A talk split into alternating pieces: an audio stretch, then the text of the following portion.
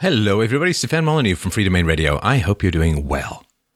Two callers tonight. A bit of a shorter show, but deep and long in content. The first was a young woman who's trying to figure out how she can make better decisions about the men she's dating. And we dipped into a little bit of her history, which is a little bit on the breaking bad side, and tried to figure out how she could make better decisions. And, you know, we don't want to do all these things in isolation. You need to have a good crew around you to help you make better decisions. And we talked about how to achieve that. Now, the second caller was asking a question I think we've all asked ourselves at one time or another. And that question is, are people willing to commit atrocities if they're ordered to? And how many people would do that? And we talk about Stanley Milgram's famous experiment, and we talked about a wide variety of other thoughts and considerations about our own capacity for atrocity, and in particular talked about U.S. foreign policy in the Middle East, which is horrifying and is emotional for me for a variety of reasons. So I hope you enjoy the show. Please help out what we're doing here, freedomainradio.com/donate. Sign up for a subscription, please. It's really, really important that we have the resources to continue to grow the show. And, of course, you can share the podcast at fdrpodcast.com. Follow me on Twitter at Stefan Molyneux, and you can also use our affiliate link at fdrurl.com/Amazon if you've got some shopping to do.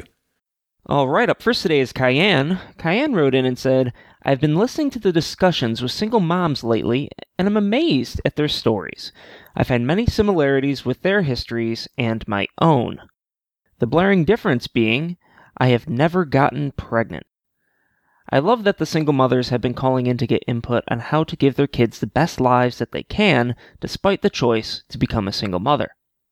My question is somewhat similar. How can I improve myself and strengthen my ability to detect and avoid low-quality men to ensure a good future for the children I want to eventually have with a healthy husband? That's from Kayanne. Oh, hi, Kayanne. How are you doing tonight? Doing well. Thanks, Stefan. How are you? Doing well, and hopefully doing good, too. And it's a great question. You know, it's really funny to me, you know, like when I talk sort of openly about single motherhood and, you know, with some criticism and so on, then people want to call in and talk about it. We talk openly about race and people want to come in and talk about it. And so it's just interesting. And I'm glad that you are calling in. Now, you say that you're amazed at their stories, Kayanne. What is it that you find amazing? I think it's a lot of what they've done and the kind of partners they've chosen, because I've kind of maybe not chosen the best quality of men myself and easily could have ended up a single mother. And the similarities there were really shocking to me when I first heard some of those interviews with them. All right. So what is, give me a portrait of your bad boy, Kayanne. Who's the guy who you know is bad news, but you can't resist opening the envelope anyway? Yeah, so I can resist it now. That's the good news, is I'm a bit of a recovered addict, one could say, to the bad boys. The guy, though, the worst one that I was with, he was living with another woman when he started pursuing me. He already had a 2-year-old daughter at the time. He had impregnated yet another woman prior to that daughter, but she had gotten an abortion. He, I found out later, was selling drugs without telling me, illegally, obviously. Wait, he was a drug dealer, a deadbeat dad, and he told lies? Shocker, right? Yeah. Well, that's a trifecta. How often do those planets line up? Yeah, that was pretty much the brunt of it. I found out later, talking to a therapist, that he was most definitely a sociopath and a pathological liar on top of. Oh, are you still there? But just all of those pieces together, and listening to the types of fathers that the single moms have chosen in their pasts, I was like, oh my God, that's this guy. That totally could have happened. Right. So I guess my only question now is, how pretty was he? Funny story, Stefan. Not. He was probably at least 8 pounds overweight. There was, I don't know. How much was he overweight? At least 80 pounds. He was morbidly obese. He really wasn't an out on the street walk around kind of drug dealer then, right? No. Okay. So he's 80 pounds, obese. Mm-hmm. What are we talking here? I mean, I can see your picture. Other people can't. I can see. I assume that's you on Skype. You're young. You're very pretty. A fine head of swirly brave style hair, and obviously intelligent and so far very eloquent and in pursuit of self knowledge.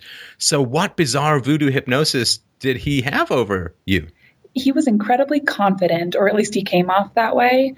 So he totally conned me from the beginning, and I like to think that I just didn't have the tools at the time to realize what was going on there. I was being swept off my feet by this guy who didn't really fit any of the physical attributes that I really like, but he had other pieces. He came across really intelligent. He came across like he really loved his daughter and took good care of her.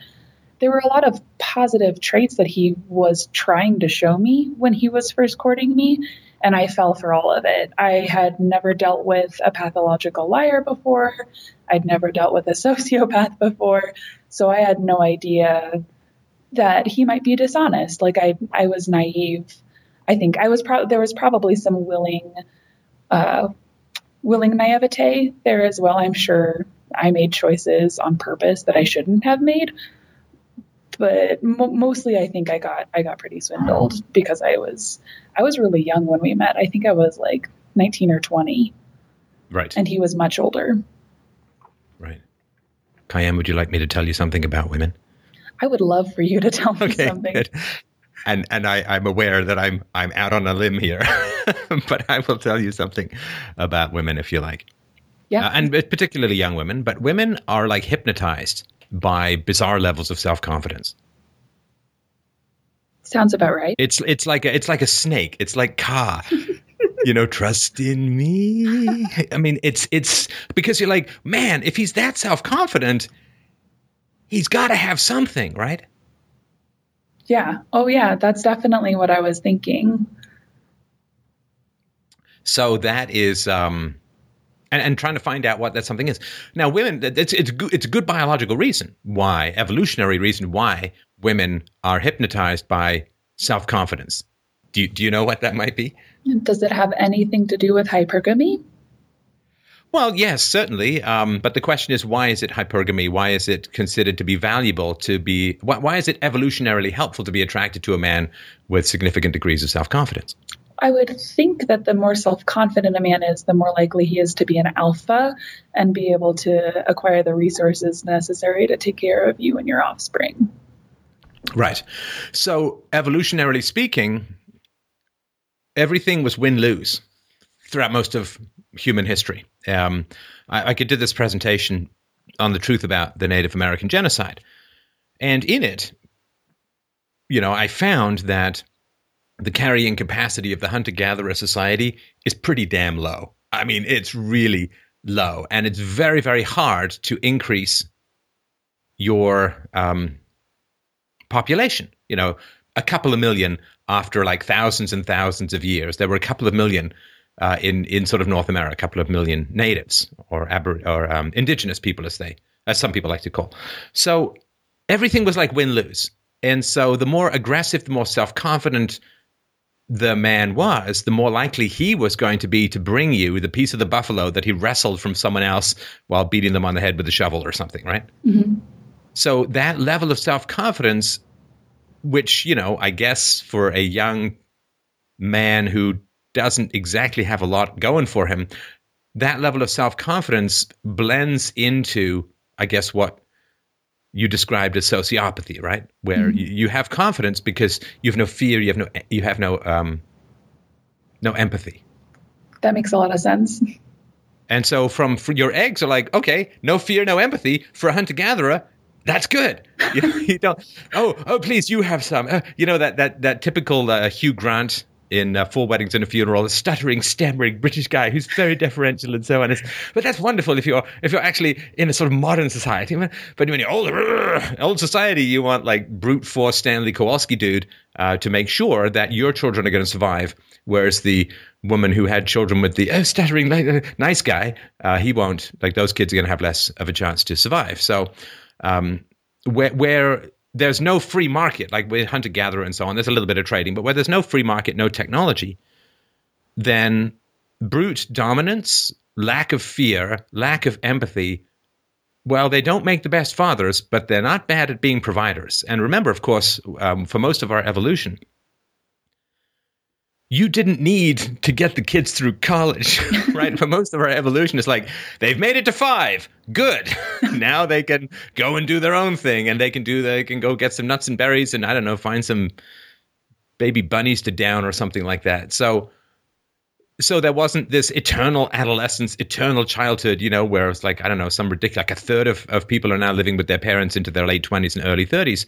So it was just like, get them cranked out, get them to the age of 5 or 6, and then they can at least start fending for themselves or join in on, at least on picking fruit or nuts or berries or whatever.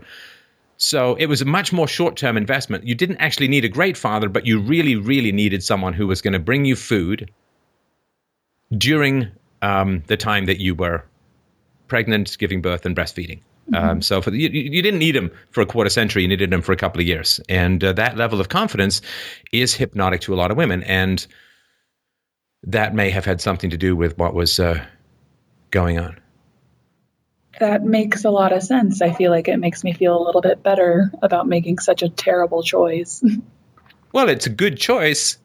Just 5,000 years ago. Yeah. I mean, it's an oldie, but not a goodie in the here and now. Have you ever seen the movie? It's a bit old for you, probably. You ever seen the movie American Beauty with Kevin Spacey? I've only seen a few bits and pieces of it, not all the way through. Because there is a drug dealer in the movie. And the girl remarks, he's a young guy, lives next door. I'm not going to give any spoilers here. He's a drug dealer. This is established pretty early. He's a drug dealer. And the girl says he's got this eerie confidence to him. And then later, during a time of great stress, she says, "Are you scared?" He says, "I don't get scared." Mm. And you might want to watch it. And he's not, you know, he's sort of portrayed as, I think somebody makes a joke, like, why does he dress like a Bible salesman, right?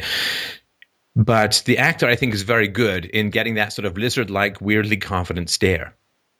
And you can sort of see some of the genesis of it when you get glimpses of his childhood with his military father and all that kind of stuff. But anyway, it's for those who haven't seen it, it's on Netflix if you want to check it out. It's an interesting film. I should do a review of it at some point. But there is that hypnotic confidence and no fear. So, yeah, the fact that you were attracted to somebody who had a lot of confidence is not at all surprising. I mean, men are attracted to really hot women, although they know how disastrous it is going to be 9 times out of 10. They happily run into the estrogen blender. That's all they tell you. And this guy had bad news written all over him, right? Oh, yeah. So here's the question, right? This is where we come to the meat of the matter, which is this. We all fall into the giant pit of sexual attraction, right? Mm-hmm. This guy got your rotus rotating, in some hypnotic way. And we all have that. We all are pointing, like our hormones are pointing us towards someone who it's like, let's merrily sail off a cliff together and enjoy the ride down and then the splat. So that happens to us all, which is why we all need to watch each other's backs when it comes to that, right? Mm-hmm. So the question is, was there anyone trying to stop you? If there was, why didn't you listen? And if there wasn't, why not? Yeah, good question. So as far as people trying to stop me, my friends didn't really say anything. In a way, he kind of bought them off. Anytime we hung out together, he would insist on buying anyone's drinks, food, anywhere we were at the time. My parents, though, partway through the relationship, eventually started voicing concerns. And at that point, I don't know why I didn't listen. I don't know if it's just because... Well, hang on. Started voicing concerns. What are you? So they met him, obviously. I assume they met him shortly after you started dating or something like that? Mm-hmm. Yeah. And what did they say? They didn't say much at first. So we had... already we have a problem, Houston. I mean, I assume that they would find out pretty quickly that he is of no particular fixed job, that he's got a kid by another woman. Mm-hmm. They may find out at some point. I guess they could ask you after you found out, or you could go and tell them that another woman, he got pregnant, but she had an abortion. So these things you would want to find out if you're the parent fairly quickly. Do you know how long it took for them to find that out? They knew pretty early, because when I first met him, I was really taken by him and started talking about him to my parents, just as like, I met this guy. He's so amazing. Which his sounds confidence is as big as his belly. Bigger even. Don't know how, but it was. And they didn't really say anything. They didn't speak up very much. My dad, he kind of mentioned that the guy sounded like bad news, but that's all he said for a really long time.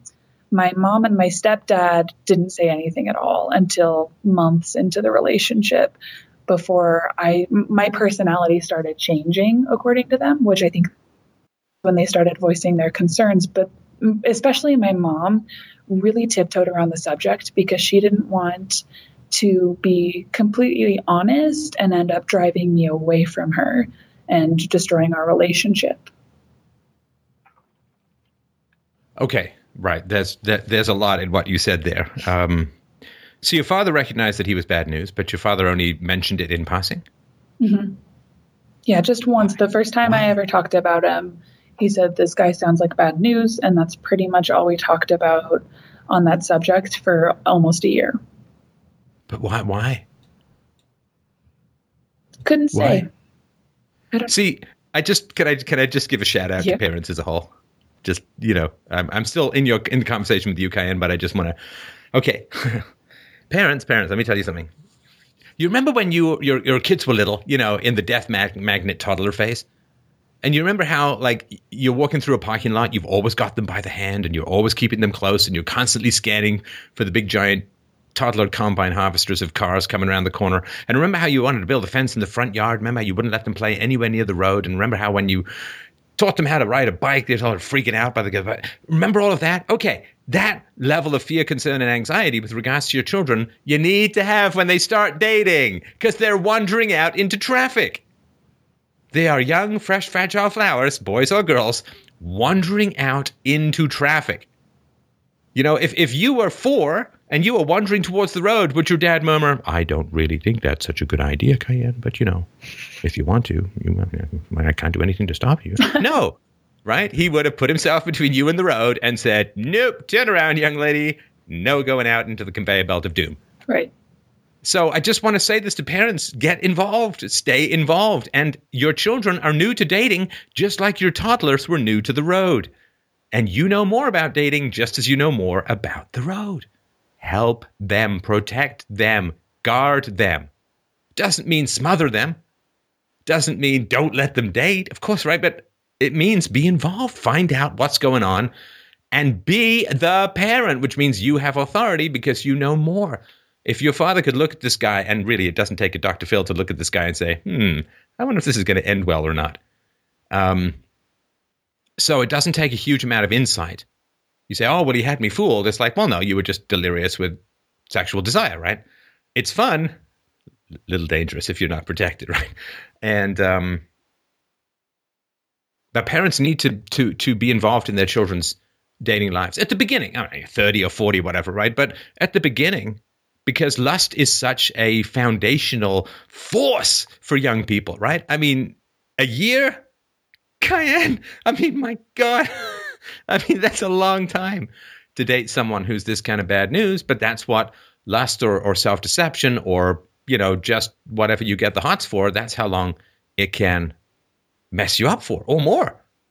And so given that you invested a year of your life into this guy or more, your personality changed and there's a wide variety of other things we don't have to get into, but basically it's still the parent's job when you're young to guard the eggs. Guard the eggs. Circle the eggs. Moats, alligators, lakes of fire, airstrikes, doesn't matter what it is.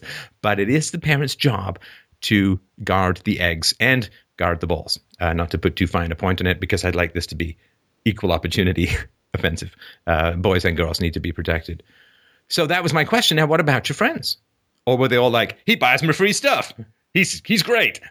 Yeah, while we were dating, they loved him just because he would totally buy them free stuff all the time.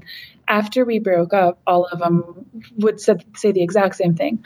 What the heck were you doing with that guy? There was no match up there. Didn't. Never made any sense. Oh, they did.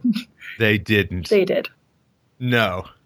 Yes. Yeah. Yeah, they did. Now that he's no longer buying me free things, I always thought he was really bad for you, Kayanne.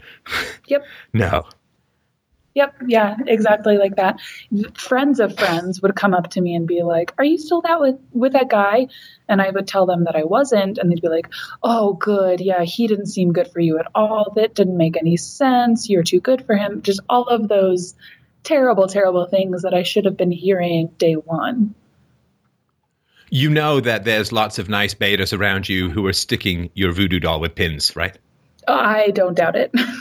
Okay, just can you tell me what I mean by that? Because I want to make sure we're on the same page.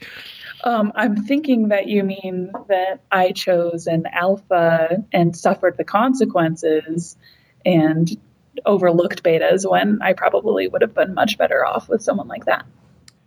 Probably. There's a slight possibility that you might have been slightly better off with someone who wasn't a sociopathic, overweight drug dealer who bribed your friends. Yeah, I guess, Chances are, yeah. All right. Because I'll tell you, I mean, when and by beta, listen, I don't mean – I personally, I wouldn't categorize this guy as an alpha myself. I mean, not even close. But – he's like in the car category, hypnotic snakes or whatever.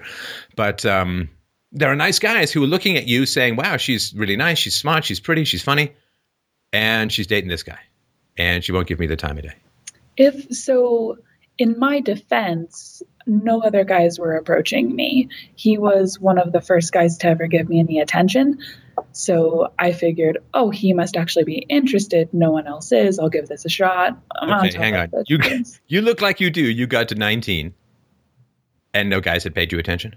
Not really. I had one boyfriend prior to that and it didn't go very well. And he was really sweet. We just weren't a good match for each other. And we were way too young to know what we were doing. Why weren't you a good match with someone who was sweet? The biggest... I got to tell you, I'm very sorry to interrupt after I just asked a question, Kayanne. I find the word sweet coming from women is... I experience it as an insult. Oh, you're so sweet. You're a beta orbiter. You're a rose petal. Can you go clean my car? Oh, listen, I need some books dropped off at the library. Would you mind going to do that for me? Just be a sweetheart. Oh, you're so sweet. That you got me. You made me a pencil case. How sweet. You drew me a picture. You wrote me a poem. How sweet. No, I don't disagree. That was... Okay. So it's basically it has all the manliness of a poodle puppy. Right. It's so cute. Anyway. Yeah. So the thing is, like with him, for someone else, he would have been totally perfect. I am a really neat, like tidy person, and he was a total slob, like just a hoarder and really messy and dirty and gross. And that was fundamental to him. I couldn't handle that.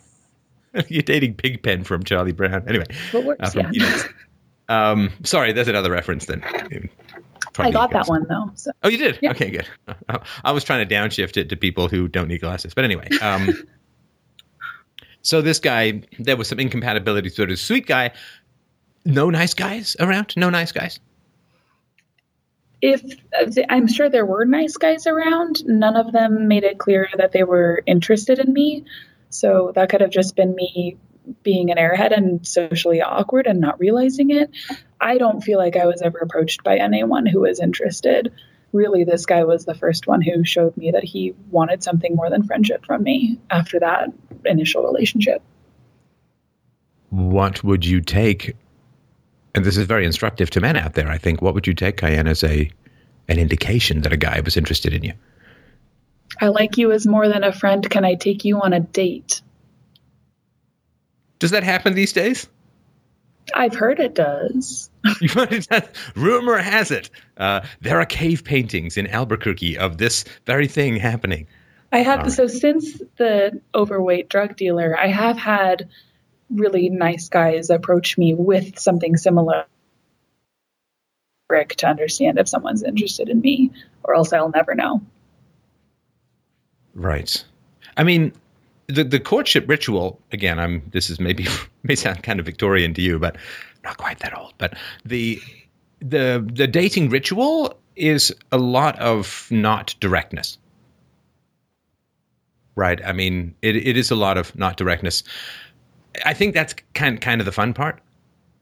And, somebody saying, I'm romantically interested in you, let's go on a date, that may be more direct than most people do. I'm guessing this is what the drug dealer did. It is, yeah. Okay. Something similar. Okay. Yeah, because, he's got no fear, no questions. Right. And guess what? Might turn out to be emotionally unavailable. Was he a neat guy, by the way? Tidy? He was better than the first guy, but not neat to my standards. Right, okay. Well, he's a guy, so. Right, yeah. So, right. Okay, so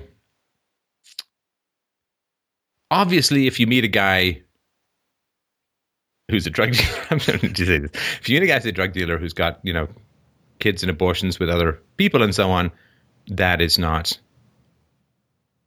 good, right? Mm-hmm. I mean, none of those things are good. Even if he doesn't have kids, but he's a drug dealer, probably not going to be that. Yeah. Great, right?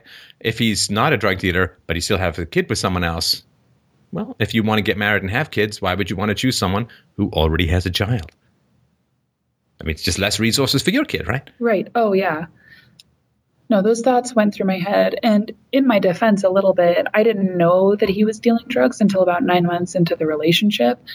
I got really, really angry about it, and he promised he would stop. And then I found out again later that he hadn't. Odd. Go ahead. There were no signs? Not. Did you just say he had a trust fund? No, so he did have jobs. He worked. No, I don't want any details. Just he had jobs, all right. Yeah, low quality jobs, kind of blue collar jobs. Right. But he would job hop a lot, so that there should have been red flags that I should have caught. Right. But I didn't. Right. Okay. So are you dating someone right now? The short version of that is no. So I just moved back to my hometown after moving across the country to be with a guy for 3 months. We'd tried dating really over the course of the past 2 years, and the long distance just didn't work for me. And I had left my place of employment for reasons not having anything to do with this, and thought it would be the perfect time to try something big and bold like this. And it didn't go well. Obviously, I'm back. So we're no longer seeing each other, but there is someone, actually the guy who introduced me to your show, we're approaching the option of maybe starting a relationship, if that makes sense. Approaching the option of starting a relationship. Boy, that sounds like a really torrid Harlequin novel of romance. Doesn't it, though? To choose the relationship, please turn to page 34. Actually, maybe page 69. I don't know. Anyway. Okay. So, and he's not there, is he? He's not, no. Okay. Well, we won't get into him because he's not able to talk about it. Why don't your parents feel that they can talk to you about reservations they have about a boyfriend? I don't know. So what have you done to these poor people, Kayanne? No, I'm kidding. Why can't they say something? Because you said your mom was afraid that it might wreck the relationship if she told you something you didn't want to hear, right? Right. So later in my life, after that bad relationship kind of ended and fell off, I ended up having to get a restraining order against him. It got really messy. I asked my parents why they didn't express their concerns sooner, and not necessarily more forcefully, but in a way that I could see where they were coming from and realize how dangerous of a situation I was in. And that was her only answer. Her only answer was she didn't want to drive me away. She requested that my stepdad didn't talk to me about it for the same reason. And you ended up in a dangerous situation, right? Yes. Yeah. There were times. Well, I got a restraining. Yeah. No, I don't want to. Please, God, don't get into details. But I'm sorry to keep cutting you off. I just, we have to keep it anonymous. But you got into a very dangerous situation because your mother was concerned about some negative repercussions. And then this is what I'm saying. It's like letting your kids wander into traffic. I couldn't agree more. I do want children someday, and there's a lot of things that I'm going to do very, very differently than my parents did because of the things that I've wandered into, I guess, without their guidance. Let me go out on another limb here, Kayanne. Mm-hmm. I'm going to guess that, in general, the principle goes something like this. People who are not confident advising other people about dating choices themselves have made pretty bad dating choices. Yeah, I'd say that's accurate. Right. So she's protecting her own bad choices and basically letting you wander into traffic rather than say, listen, this is the stuff I've learned and it was hard by lessons, so let's not have you go down that same road. Yeah, I would have given anything if she could have had that conversation with me a decade ago. Right. Right. So what, without specifics, what were the bad choices that your mother made when it came to dating? So as far as just dating, she hasn't told me very much about it. It seems like she was actually pretty good dating. She married my father, and they ended up getting a divorce when I was about 2 years old. And okay. I've got to stop you right there.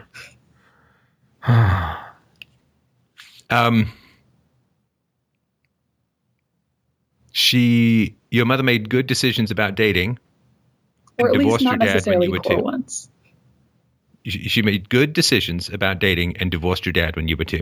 Mm-hmm. Which is it? Sorry, this is like that meme with the two buttons. Sure. You can't have both. So right? I think, let me try to rephrase this a little bit.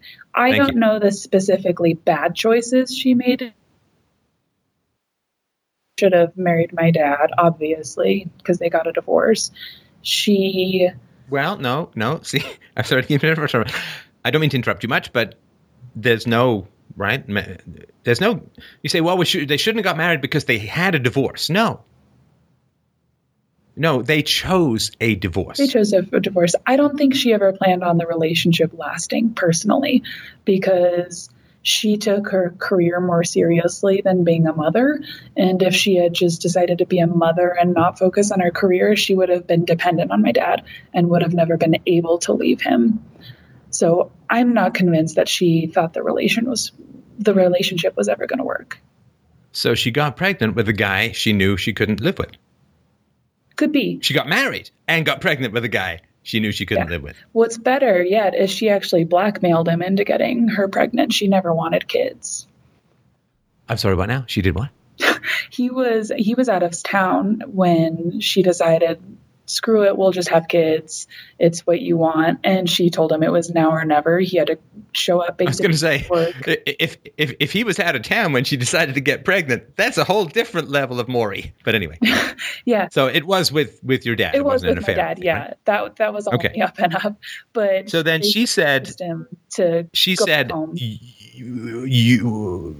that it wasn't going to last, right? And she said, hey, it's a great decision when you know a relationship isn't going to last. Let's have a baby. And I don't know if she knew it wasn't going to last at that point. I don't know the details there. But my guess is something along those lines. Wow. So then who left who? My mom left my dad. They tried to go through a bunch of therapy first. According to my mom, he wasn't very receptive to it, but I don't know how much I trust her word on that. What does your dad say? My dad says that he tried really hard to make the relationship work.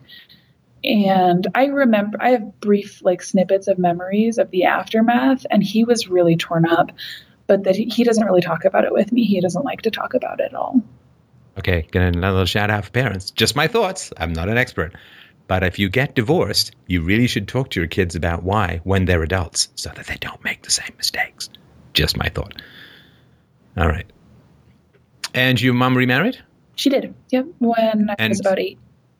When you were about 8. And did she date much in between? I think she did. She was really, really picky about the partners that she would introduce me to. I only ever knew one other boyfriend until my current stepfather. And we got along really well, and they eventually decided to cut it off because of differences in parenting styles. I think he was okay with spanking and stuff, and my mom was really, really strongly anti-spanking and certain other small other things. Okay, well, I found something I like. That's nice. Yeah. Always nice when that happens. Redeemable quality. Felt like a bit of a desert. Now we've got an anti-spanking oasis. Good. Sorry, go ahead. No, that was all. So I know she did date other men in that time, but that was the only person that I met before my current stepdad, because she was really picky about who she would introduce with me. Yeah. Okay. All right. So, and your dad with dating? More so than my mom, and not nearly as picky who he would introduce me to. He has had another marriage and divorce since then, and is going to be getting married again soon. I don't think he makes very good choices with women, but we, like I said, we don't really talk about that kind of stuff. He doesn't like having those conversations with me, and he gets pretty mad when I try to have those conversations. No kidding. Yeah. Dad, I'd like to bring up something that may have a slightly negative impact on your moral authority over me. Don't want to talk about it. Okay. All right. So he's getting married again for the third time. How do you think that's going to go? I don't think it's going to go super well. The woman that he's with broke his heart like a year ago, and he just pined after her until she pretty much took him back. And he's totally a sugar daddy to her. So I don't see it going very well. You know, unless he's Mark Zuckerberg, I fail to see how he's a sugar daddy after 2 divorces. I'm pretty impressed by it, but I... Oh, come back. Can you hear me? Yeah, can you hear me? Yeah, sorry, you've got this occasional cutout. Okay. All right, so it's not wildly unclear to me why your parents might not be very assertive in helping you make better dating choices. Do you think that's just because they don't feel like they've made very good choices, so they can't get them? No, it's fine. Listen, it's fine if you've not made very good choices. In fact, that's very helpful, right? Don't do what I did is hard won by wisdom that parents should honorably transfer to their children, right? Mm-hmm. And, when my daughter grows up, I will tell her to not make the mistakes that I made when I was younger. But that's because I've accepted that I've made those choices. I'm perfectly comfortable to talk about them. And I'm not defensive about having them brought up because I've made better choices now. So it's not that they've made bad choices. It's that they've made bad choices, and it doesn't seem to have been integrated into their own worldview, their sense of who they are, things that they can comfortably talk about, so that you can learn from their mistakes. Sorry, you cut out there just a bit. Oh yeah, just it's not that they made bad choices; it's that they won't talk about their bad choices. That's the problem. Right. And to some degree, that means that you're flying blind in a confusing dating world, right? Mm-hmm. Listen, for most of human society, it was recognized that young people are idiots when it comes to making decisions about romance. Yeah, I think that's common knowledge. So that doesn't mean that, we all have arranged marriages or anything like that, but, read a couple of 18th and 19th century novels, and it's all about the parents trying to figure out who's the best person for their kids. Doesn't mean they can force the choice, but, it's recognized that toddlers and roads don't mix, and young people and dating on their own, to their own recognizance, is not really the best thing. Again, I'm not talking about going back to arranged marriages, but parents, I think, should get more involved in their kids' dating choices, because it can have very negative effects, right? Oh, most definitely. I think I'm walking proof of that. Yeah. And you got off lucky? I think so. Definitely. Could have been a lot worse. Could have been a bit of a one-sided conversation. Yeah. So, So as far as good things to look for, mm-hmm. Well, of course, listening to this show, aces. But there may be more to it than that. I'm just can't think of anything. But, somebody who's got a reasonable degree of self-knowledge, somebody who's going to ask you sensible, obvious questions about your history, right? I mean, these are, you know, questions like I'm asking about your history. Somebody who's going to ask you obvious questions about your family, and who's going to look at your family, you know, if they want to date you and get married to you, they got to look at your family and say, okay, well, how am I going to do with 50 years with these people, right? Because, you know, you get married, or 40 years or whatever it's going to be. And, you know, parents are around, especially when you have kids. So he's going to want to have a good relationship with your family. He's going to want you to have a good relationship with your family. And he's not, I hope, not going to be willing to put up with all of this avoidance and stuff, because it's kind of a boring way to spend your life, is going over to people's houses and not talking about things that are on your mind, right? Right. So, yeah, somebody who's got open communication, somebody who's got good self-knowledge, and some sense of purpose, some sense of a goal, some sense of what they want to do with their lives. I think those are all very helpful things to do. Somebody who talks about the future, somebody who has goals, and of course, you know, a good heart and a good head, ethics and a conscience. These are all things that are very important. But basically, just somebody who's curious and honest. I think those are the two big combinations: curious about you and honest about their responses to what you hear. You know, we spend a lot of time, as you know, tiptoeing around each other. I mean, not you and I, not today, right? Today, no tiptoeing, as is the case with this show as a whole. But, you know, you sit down and listen to people. I used to do this when I was younger. I'd sit back at the dinner table, or sit down at the party or whatever. I just listen to people. And it's really fascinating, And there are two things that I constantly heard. One was status seeking, and the other was avoidance.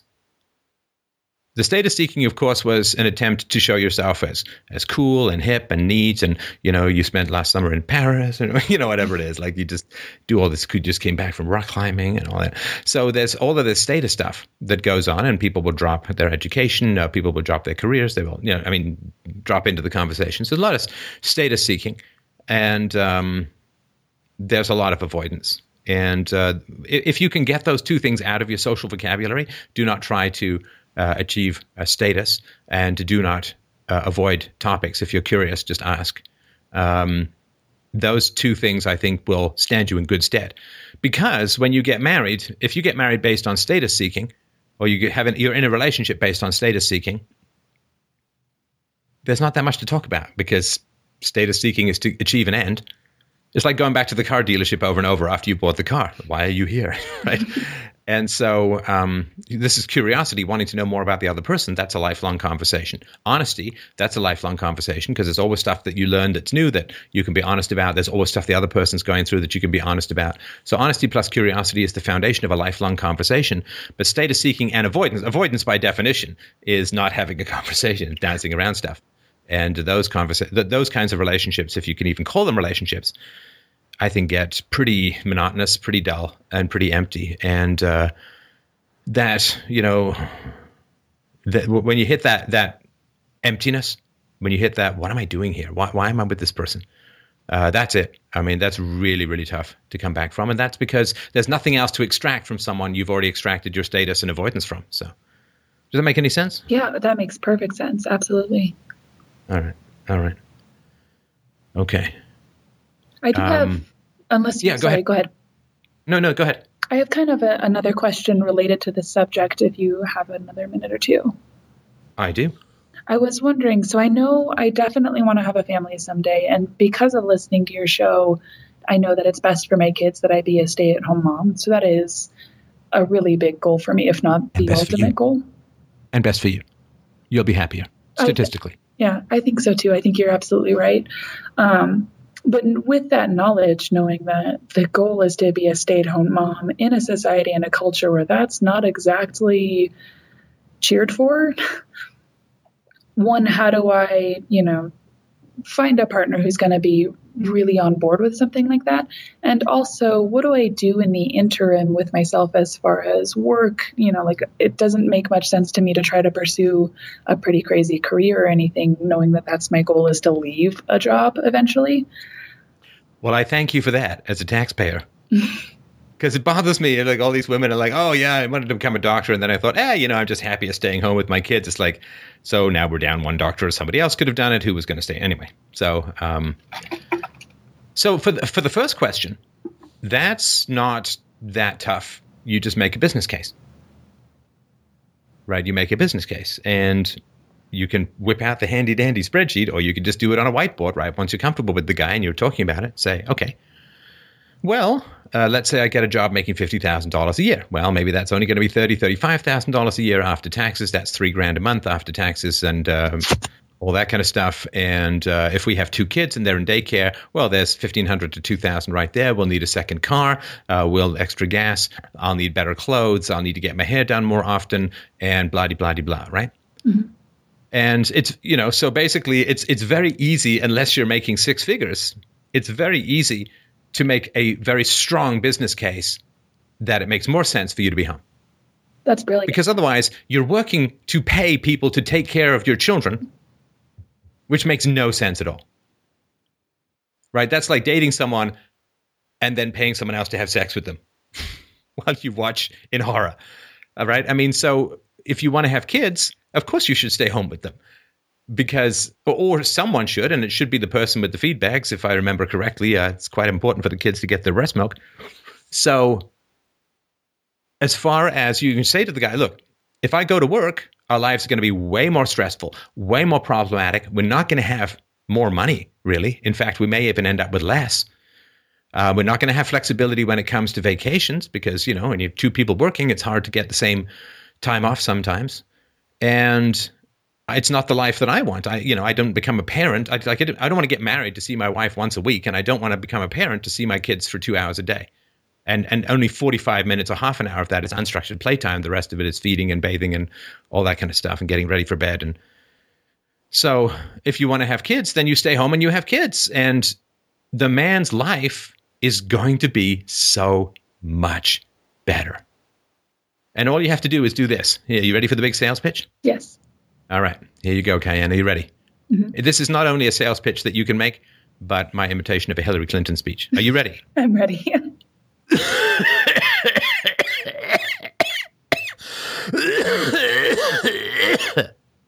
Do that and the man will be sold.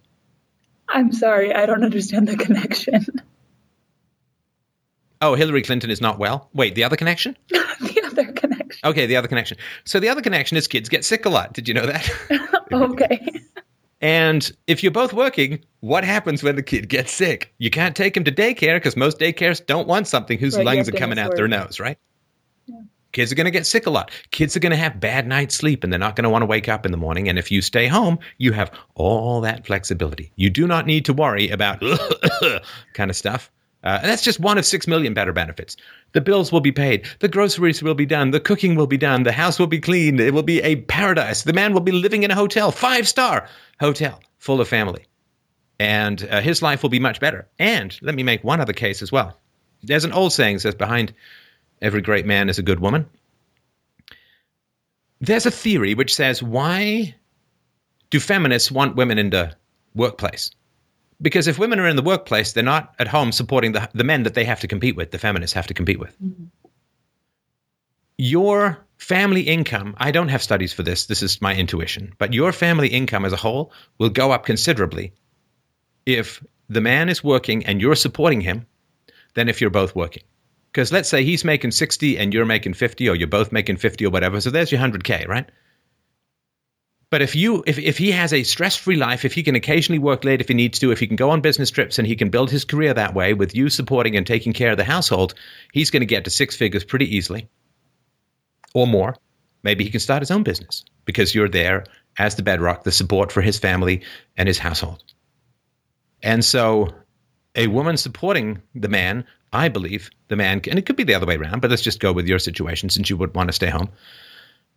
The woman supporting the man can help drive the man's income to a higher stratosphere than otherwise would be the case if they were both working. Because when you're both working, you're both hobbled in your careers. You got to leave. You got to go. You got to pick the kids up. You know, you got to stay home because they're sick. You whatever, right? You're tired because you've been up half the night because your kid was unwell or had a bad dream or something like that, right? So you're both kind of hobbled in your careers. And so you're not really moving that far ahead. But if one of you home and one of you out working, boom, the one who's out working has the support, has the flexibility, has the stability, has the capacity to fully commit because someone is taking care of the kids. And I think not only is the family income going to improve, the family quality of life is really going to improve. What man would say no to such a deal?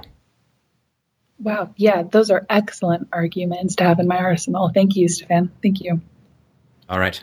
All right. I'm going to move on to the next caller, but feel free to call in with your boy toy if you guys think about getting serious. I'm sorry? The second part of that question was what I should do as far as like work goes until I do find that partner and start having kids. Well, I mean, it seems fine to have a job, but I think that you should be clear with whoever you're dating that you're interested in marriage and kids. Okay. And I would assume sooner rather than later. You know, I mean, do you want to win the lottery 5 years from now or now? And having kids when you're young means that if you do want to have a career when they get older, you've got tons of time for that, right? Yeah. This idea that you go have a career, you interrupt right in the middle for 5 or 10 years to have and raise kids, and then you go back to your career is about the most retarded thing that you could possibly imagine.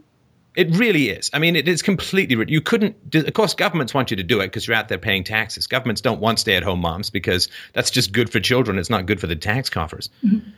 But no, I mean, my view is, you know, you have kids when you're young, when you've got lots of energy and you can sleep on the ground if you have to. You can get by on 2 or 3 hours sleep a night for a week if you need to.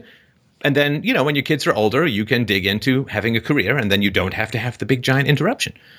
And the people who are hiring you also know that you say, oh, yeah, my kids are in school now and I'm looking to have a career and all that. Okay, then they know that you're not, you know, if there's some woman who's 29 or 34 or whatever, she just got married. And, you know, I think all the employers deep down are like, okay, well, tick, tick, tick, bomb, you know, here comes the kid.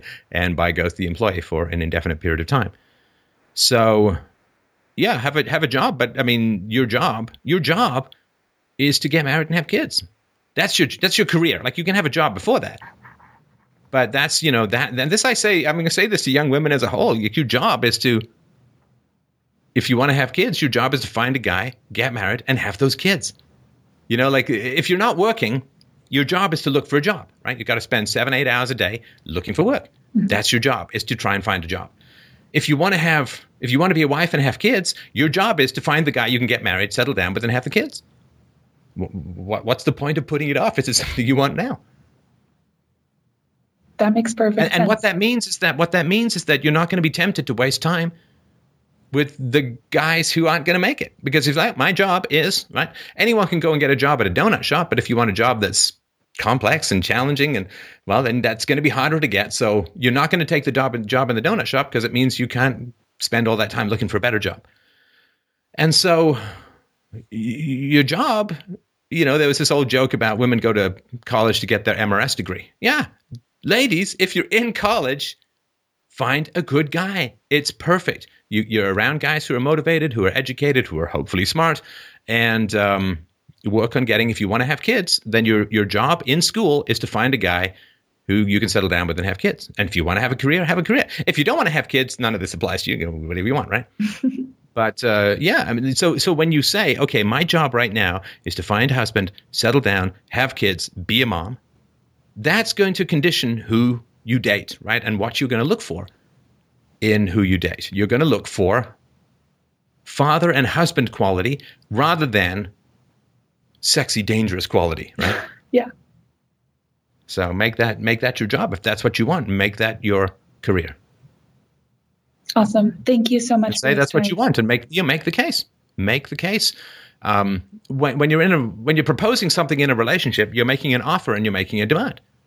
In the same way that when you go for a job interview, you're making an offer in employment and a demand for wages and benefits. So you're making an offer and you're making a demand.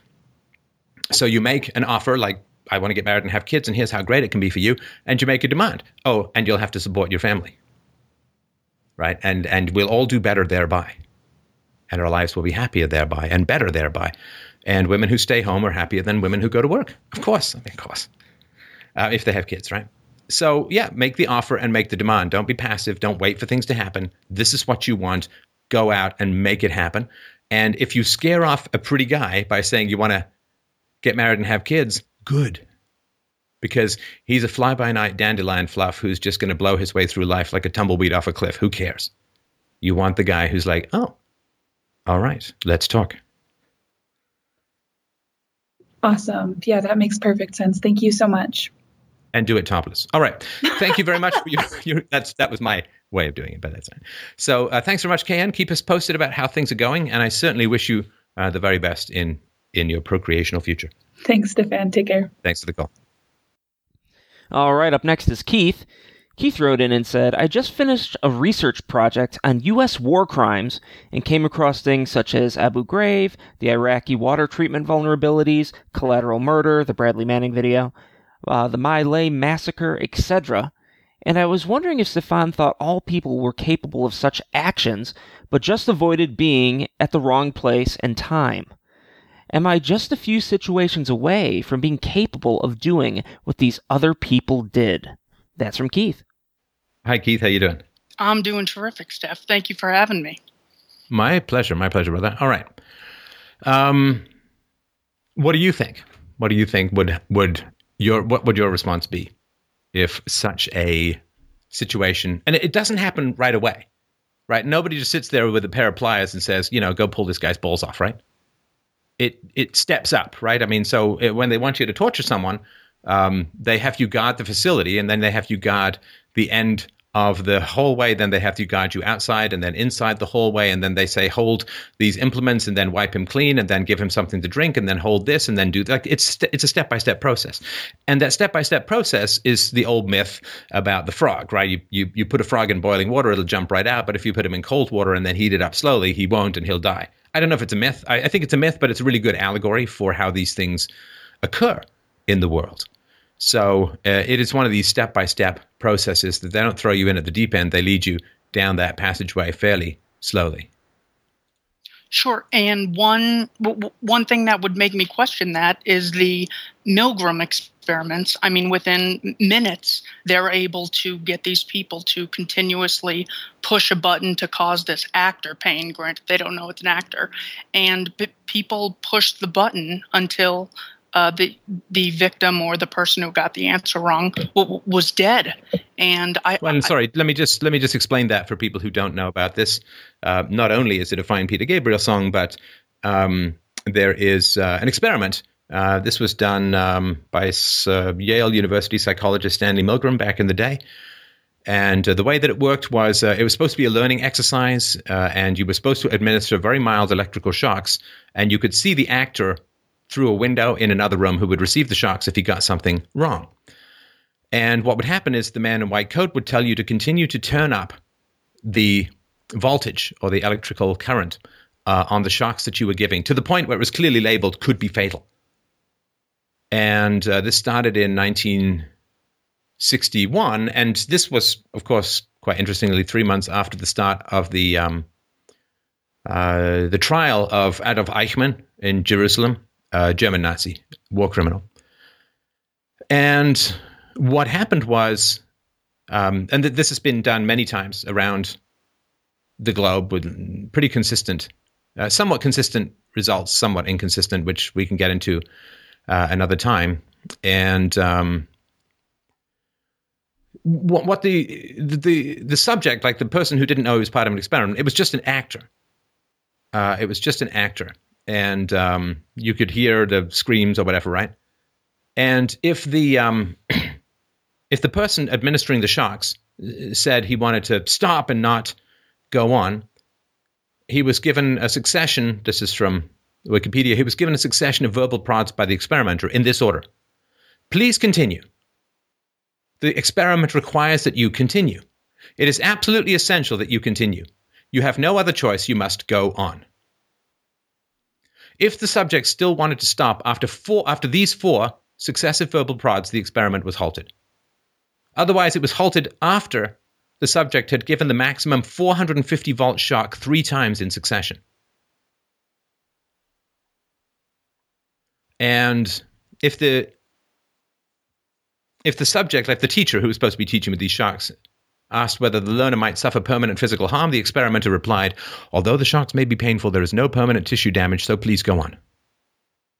If the teacher said that the learner clearly wants to stop, the experimenter replied, whether the learner likes it or not, you must go on until he has learned all the word pairs correctly, so please go on. If the teacher asks who is responsible for any negative effects, the experimenter replied, I will take responsibility. Now, before conducting the experiment, Milgram asked 14 different Yale University senior year psychology majors to predict the behavior of 100 hypothetical teachers, these people who were in the experiment. And all the poll respondents thought that maybe 0 to 3 out of 100 with an average of 1. So they 1.2. They thought that only one person out of 100 on average would be prepared to inflict the maximum damage.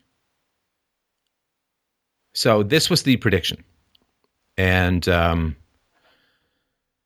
so he also polled, Milgram polled 40 psychiatrists from a medical school.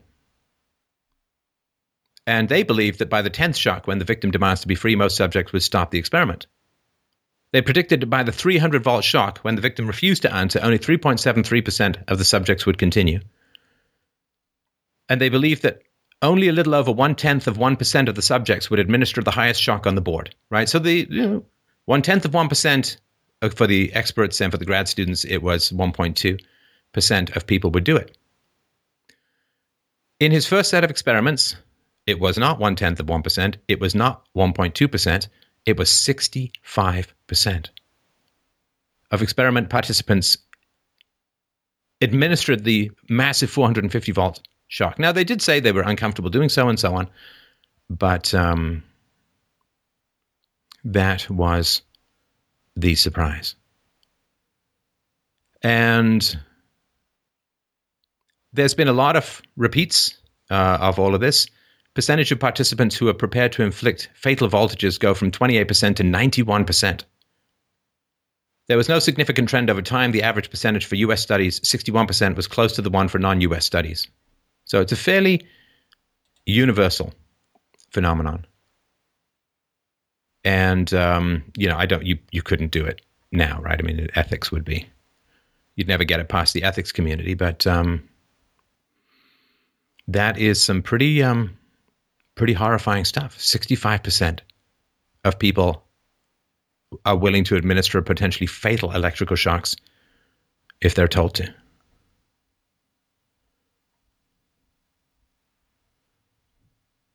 So yeah, a lot of people will do it. I don't know if they've done much work on why people don't. That to me is one of the more interesting things. Because why? Well, why? What's the, what is the 35% or 34%? I don't know. But it's it is a chilling experiment. And these were young people, so it wasn't like they were soldiers. You know, if you had a bunch of soldiers who may be more used to obeying orders and so on, but I think these were mostly young students. So in 61, they would have been too old to be in the war. Or too young to be in the war. So, yeah. And sorry, I just wanted to clarify something. There was a war. I said you could see them there, but that was actually a war. So you could hear the actors would start to bang on the wall and complaining about a heart condition and all of that. After several times banging on the wall and complaining about his heart condition, all responses by the learner would cease. So, yeah, this is the power of words. Now, this should be a giant wake-up call for society as a whole. And any society, a sort of humane, civilized, conscience-based society, when finding that up to 91% of people are willing to kill a stranger because someone in a white coat tells them to, this should be like a foundational ice-to-the-brain shock for any civilized society and say, what the hell are we doing that we end up with these kinds of people? That this is where society is at. But to my knowledge, I don't think a huge amount of work has been done to try and figure out why this is the case. You know, does it have something to do with corporal punishment, hitting children to teach them, right? Causing pain to teach them. If people have gone through a lot of spankings or beatings, maybe they feel, well, using physical punishment is right and proper. Is it school where something is taken away from their conscience in school? Was there any level of religiosity that made people more resistant to these kinds of commandments? I don't know. But to me, a civilized society would stop at nothing to find out. So yeah, a lot of people will do it. And this is just in a white coat, in a respectable university, and in a war zone or in a time of emergency, when people feel that who they are is being threatened, yeah, people will cheer on the killers. I mean, 2003, Saddam Hussein had nothing to do with 9/11, had not threatened the U.S. in any particular way. The U.S. invaded and caused the deaths of about 1 million people, like 5% of the population. That's like 15 million people in the U.S. People cheered. And even the left only fought until 2008 when Barack Obama got in, then poof, missing since 2008, the leftist anti-war movement. So these are very important questions to answer. But I'm not sure that our current society as a whole really wants to get those answers, because too much would have to change for a lot of people to feel comfortable. Well, can I offer a few thoughts? Of course. Oh, okay. So I'm thinking that the reason that the person, you know, felt like it was legitimate or that it was okay is simply because of the I'm just doing my job, I'm just taking orders. Whereas even kids that I used to babysit, whenever they would do something bad and they would say, Joey told me to do it. And I'd say, so if he told you to jump off a bridge, would you do it? And the kid would go, no. As in, the little kid knows that someone telling you to do something doesn't make it okay. But there's something about growing up and then someone in a white coat, in a politician's suit, someone wearing a badge, then it's okay to take orders from them. There's like just this invisible morality shield that just deflects all the immorality off of their behavior. So, in other words, I think that the illusion of authority allows people to delegate their sense of morality. Do you have any thoughts on that? Well, of course, that's very beneficial for people in authority. Sure. Right? I mean, it's very beneficial for people in authority who may not have a conscience for other people to say, you'll take the moral responsibility? Sure, I don't have a conscience. I'll take the moral. I'm not saying Milgram, right? But what's really shocking to me is that what people got really upset about with Milgram was the ethics of the experiment. Not the fact that they found out that most people were willing to kill other people on the say-so of someone on authority. Oh, sure. 84% of former participants surveyed later said they were glad or very glad to have participated. 15% chose neutral responses. Many later wrote expressing thanks. Milgram repeatedly received offers of assistance and requests to join his staff from former participants. 6 years later, at the height of the Vietnam War, one of the participants in the experiment sent correspondence to Milgram explaining why he was glad to have participated despite the stress. And he wrote, "While I was a subject in 1964, though I believed that I was hurting someone, I was totally unaware of why I was doing so. Few people ever realize when they're acting according to their own beliefs and when they are meekly submitting to authority.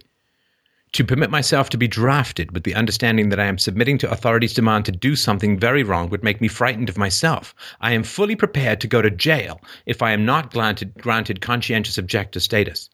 Indeed, it's the only course I could take to be faithful to what I believe. My only hope is that members of my board act equally according to their conscience." So people were thankful to have found this moral weakness within themselves, which gave them strength to resist commands from authority to do things against their conscience in the future. And everyone was like, oh, this experiment was really bad, very unethical, which means revealing and inconvenient to those in power and useful to those they wish to exploit. And the amazing thing is it's not just those in power, but somehow they've gotten the populace to defend them on their behalf. So for instance, one of the things I researched was called Iraqi Water Treatment Vulnerabilities. Was a paper from the Pentagon in 1991 that said if we were to put an embargo on the chlorine going into Iraq, it would basically turn their water system into a sewer. And this would get Saddam to withdraw from Kuwait and allow us to inspect his WMD program. Madeleine Albright on 60 Minutes admitted that it was roughly around 500,000 children, 500,000 Iraqi children died as a causal result of them putting these embargoes on. So none of the soldiers even had to move. They just had to have the promise of enforcing the words of authority. And then they hate us for our freedom. I mean, it's so sick that I'm just having trouble wrapping my mind around something like this. So yeah, I could use your help. Now, what is it that you're having trouble wrapping your mind around? In other words, what is the difference? In other words, I was talking to a guy who was in the military. And I try to go out of my way to communicate to these guys the non-aggression principle, libertarianism, and I had talked to him for 10 minutes without him mentioning he was in the military. And I'm like, it's funny, me and this guy are so alike. He then reveals to me, hey, I was a Marine, and I'm thinking, I'm so similar on the outside to this guy. What is the real difference between him and I? Because he's taken the oath. He promises to go into any country they tell him to. He promises to fire when they say fire. Is it just that maybe I – is it because I've seen too many movies, or is it something inherent in other individuals who don't participate in evil? I don't know. I mean, it's hard to. I have a hard time really fathoming what it would be like to live without empathy. Empathy has a lot to do with imagination, and there are dull, concrete-based kind of people who seem to plod through life not really understanding their effect on others. Like you, Keith, in your mind's eye, you can see the children dying, the children with diarrhea because they've got dysentery, or throwing up because the water is polluted, and the parents frantic and trying to help but not being able to help, and being helpless and watching their children, their babies, die in their arms. Right? Sure. You could see that, and it would torture you, I would assume. If you could do something about it to stop that, you would say, even if there was a war, it's not the fault of the babies. Right? Exactly. It's not the war. It's not the fault of the children. Mike, could you just have a quick look up and see if Madeleine Albright herself has children? But if she does, then as a parent, you would have to have no connection or compassion to the children whose lives you were ending. She has 3 children, according to Wikipedia. She has 3 children. Okay. So she obviously cares about her children, but has no connection to the children that she can't see. And this is a failure of imagination. Empathy and imagination, I think, can sometimes go hand in hand, which is why a lot of artists tend to be on the left, because the left is almost a pathological level of empathy, where you can't let people suffer because it's too painful for you, and so you take away. Everyone gets a ribbon, and nobody fails, and right. But if you can't see it in your mind's eye, the effects of what it is that you're doing to others, you know, it's like, I don't know where it shows up. Like, there are a lot of drone operators who have post-traumatic stress disorder, and they're flying these little drones, and boom, right. It's like a video game, I guess, right? But some part of them, of course, understands that they're disassembling human beings from the air.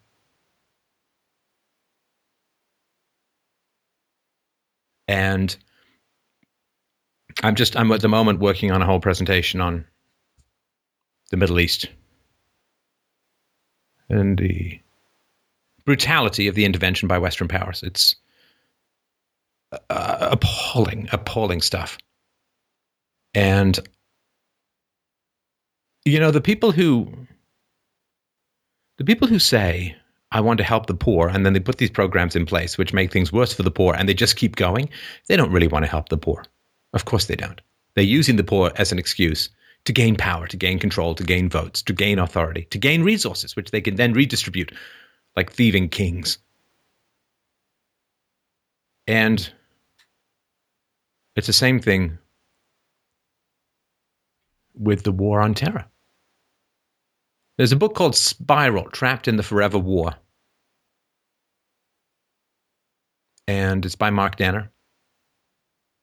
And he's pointing things out that are really important for people to understand. 9/11, war on terror. All right? After nearly 15 years of war, after ground invasions in Afghanistan and Iraq, and even if we just count the presidency of Barack Obama, repeated endless nightmarish bombings in at least 7 other, mostly Muslim countries, after 15 years of war, there are now many more terrorists than there were in 2001. And those terrorists are killing more people. So in the book, this is U.S. government figures, 32,727 people were killed by terrorists worldwide in 2014. Question, Keith. What percentage increase do you think that was from the previous year? 250. It's 80% increase in 1 year. Now, from 2001, the number of people killed by terrorists around the world since 2001 has gone up 4,500%. The war on terror has vastly increased terrorism, or at least it's coincided with it, if you don't want to go with correlation doesn't equal causality. At the beginning of the war on terror, Al-Qaeda was in Afghanistan, mostly. Now, Al-Qaeda and ISIS are either in or have affiliates in more than 15 countries.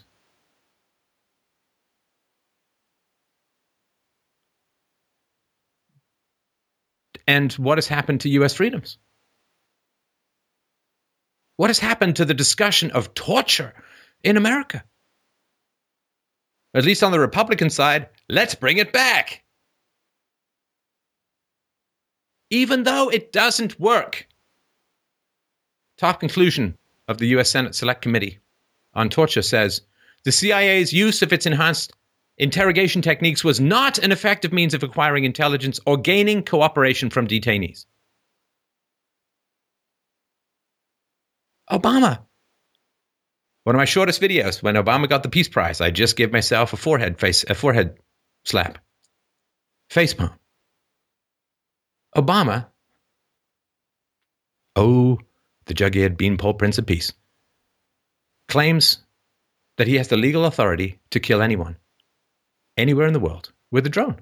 And he does. American citizens and non-US citizens. Doesn't matter. Today, the U.S. Senate, and they'll try again, one vote short of giving the government access to your browser history with no warrant and your searches. NSA, the Patriot Act.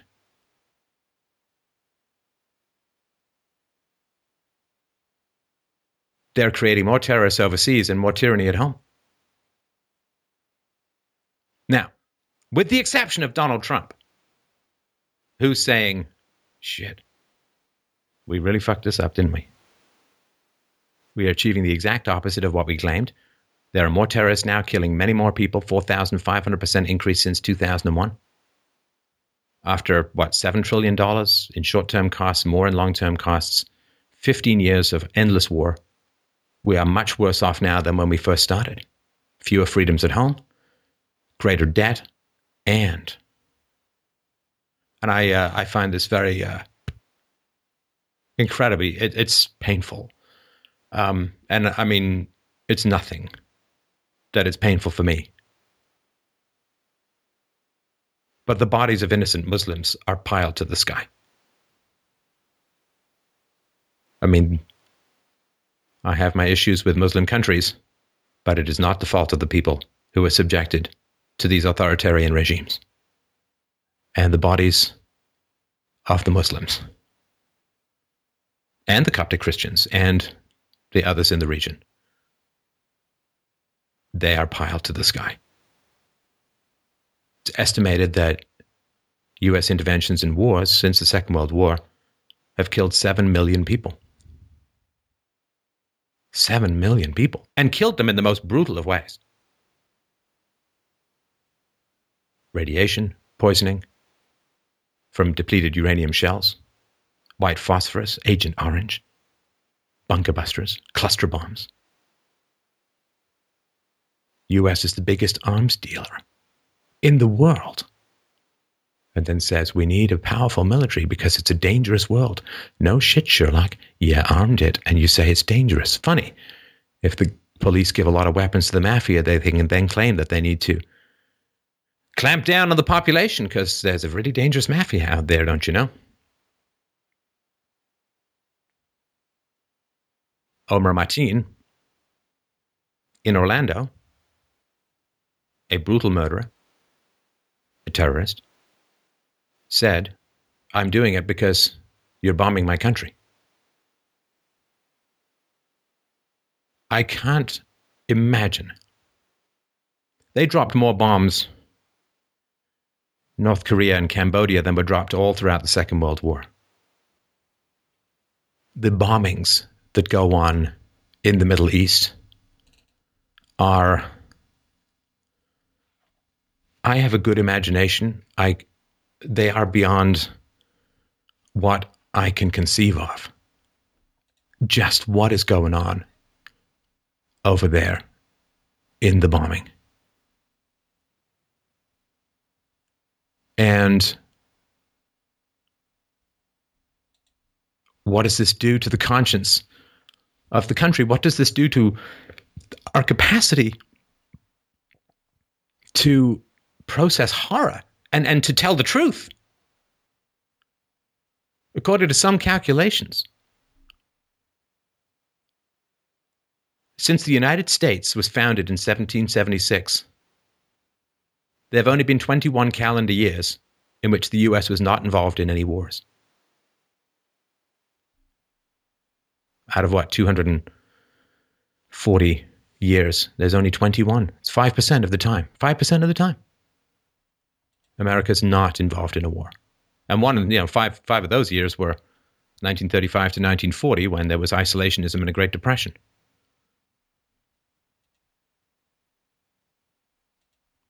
And Iran, Iran is the big enemy. Iran apparently is very, very dangerous. I'm going to give you an impossible question, Keith. When do you think the last time Iran invaded another country was?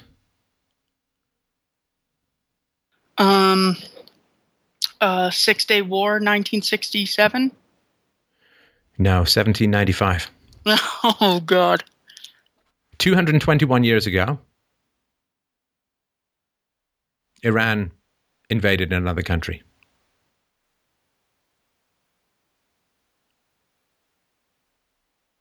And Iran is the big danger, apparently. And the number of dead, even if we count that a lot of the U.S. troops exited from Iraq in 2011, that means that America had been invading or bombing Iraq for 20 years, for 4 presidencies. They have been bombing or invading Iraq. Or, as you say, corrupting the water supply and causing the deaths of 500,000 Iraqi children. Which Secretary of State Madeleine Albright, who we referred to, said, I think this is a very hard choice, but the price, we think the price is worth it. Because you're not paying, you cold-blooded, blood-soaked witch. And then in 2010, Obama awarded her with the Freedom Prize. And now she's coming out and saying there's a special place in hell for women who don't back up other women politically. Yeah. Well, I think the special place in hell is certainly something I've thought about with regards to that woman. It's incredible. And you mentioned that more bombs were dropped on Vietnam, Laos, and Cambodia than all of World War II combined. And then Henry Kissinger wins the Nobel Peace Prize back then. I mean, yeah. What is this? I mean, are we facing people that are, in other words, do you and I know this and the CIA know this and they're too stubborn or stupid, or are we dealing with conspirators, people who are intentionally attempting to live? I don't know. See, I'm sorry to interrupt, Keith. All we can do is speak the truth. I don't care to descend into motives because I can't conceive of it. You know, so there are 7 developing Islamic countries, which the U.S. military recently has attacked or invaded, at least since 9/11, or funded attacks therein: Syria, Iraq, Afghanistan, Libya, and Yemen. And in Pakistan and Somalia, pretty unstable. Now, those 7 countries, 5 huge setbacks.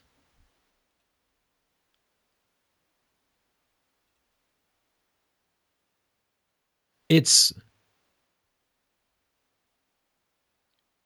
madness. Do you know, when the head of Egypt in the mid-19th century first went to Europe, he loved it. He loved European civilization. He wanted to bring it back and grow his country into a quasi-European power. Why? Why did it have to be like this? Why?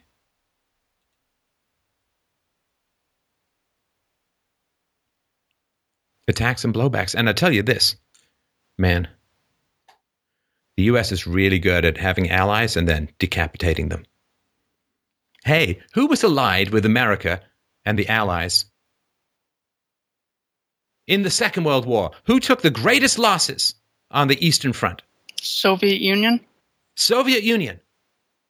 Allies. And then what? Cold War. Boom! Decades and decades. They went from allies to enemies. Mortal enemies. Now, question. Who was an ally in the Middle East against the Soviet Union? Iraq? Radical Muslims. Afghanistan? No, radical Muslims. The Mujahideen. Trained by the CIA. CIA helped lure Russia into the graveyard of empires known as Afghanistan, trained the Mujahideen to fight against the Russians, took down all their airplanes with the Stinger missiles. You take down a $20 million plane with a $15,000 missile, well, you're going to run out of money on the plane side pretty quickly. They were friends and allies against the Soviets. These Soviets were allies, then they were the enemies. Saddam Hussein was an ally, then he was the enemy. Osama bin Laden was an ally. Then he was the enemy. It's madness. It's madness. The body count between the West and the Middle East, there's no comparison. There's no comparison. The invasion of Iraq alone caused the deaths equivalent to 3,000 9/11s. 3,000 9/11s. Wow. The death count in the Middle East, primarily Muslims, is unbelievably staggering.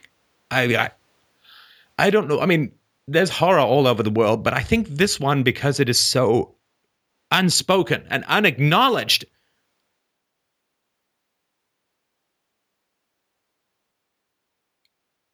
I remember seeing, and I've mentioned this on the show before, but I remember seeing a picture of a Muslim man crawling into the ground to hug the tiny coffin of his child. He couldn't get out of the grave.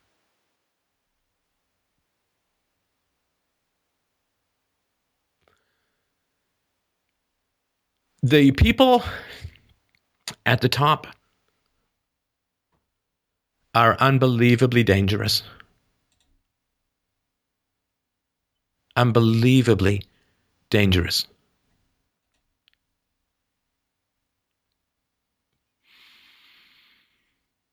They say Syria is involved in a civil war. That's bullshit. Syria has Western-backed insurgents invading the country.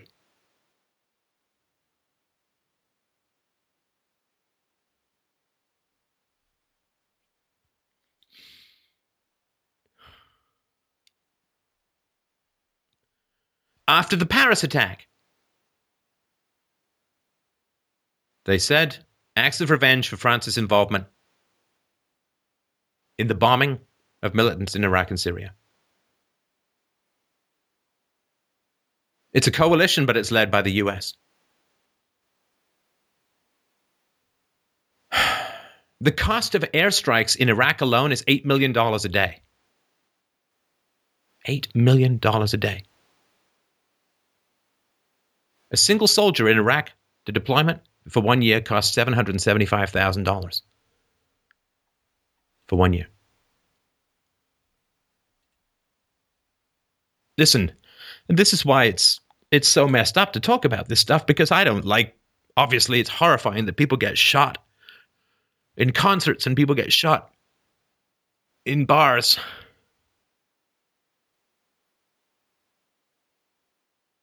But the death count is not even close to proportional. And this is just people in the Middle East killed by Western powers. The destruction of these societies, which is not new. It's not, it didn't just happen. It's been going on since the 19th century. It's artificially drawing these lines around these cultures and these tribes, some of whom are friendly, some of whom are warring. The fall of the Ottoman Empire, the end of the Second World War, it all got redrawn. Because to win a war, you need oil. Can't win a war without oil. Can't run your tanks, can't run your planes, can't run shit. And so when the Allies, the Germans, the British, the French, and others, when the Allies all got decimated in the Second World War, I think some people in the Middle East said, oh my God, maybe these Westerners are going to leave. No. Who moved in? The United States. The United States. And then you get a nationalist coming to power in Iran in the early 1950s. And he says, well, the British and the British oil companies are taking all the revenue out of the country.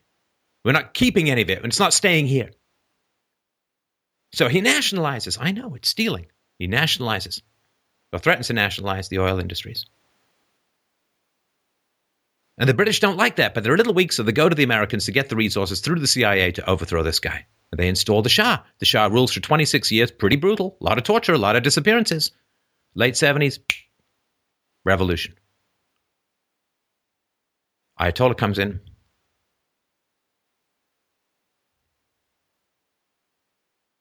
Sharia law takes over. And that's it.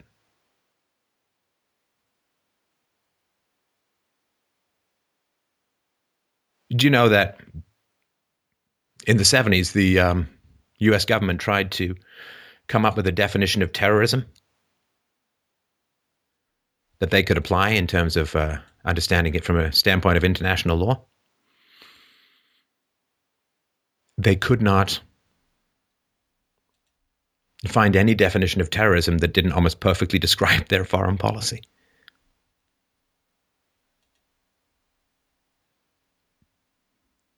And if you want to know, this is not to excuse anything. It's not to forgive anything, but it's to understand that the anger that the Americans felt on 9/11, picture that multiplied thousands of times in the Middle East. That was one terrible day. In Iraq, it was 10 fucking years. And what did they do? What did they do? Ooh, the Muslim world has been radicalized. Really? Funny that. Funny how watching your children die in your arms can radicalize you. Funny how every time an airplane sound is heard in the sky, you wonder if it's going to be your last 10 seconds on Earth. Wonder if you're afraid to congregate for a wedding. Wonder if you're trapped in a society where the best and the brightest of all fled. And there's no infrastructure and there's no jobs. There's no stability. There's no sewers. There's no medicine. Funny that.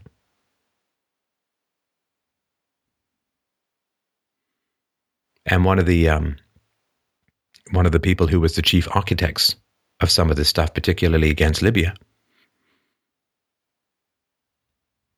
is now running for president and getting a lot of support. Gaddafi was an imperfect ruler of an imperfect region, and part of that imperfection is cultural, and part of it is religious, and part of it is the West. I don't even want to know.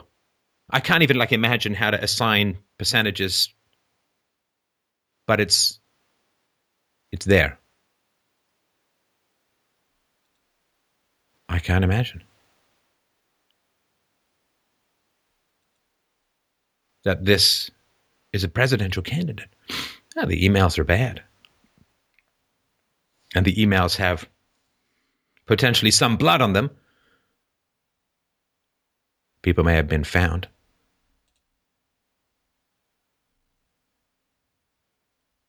I'm with her. You know who's saying that? The grim fucking reaper. Oh, I'm with her. And I'm taking my scythe through the Middle East and cutting down Muslims and others by the hundreds of thousands.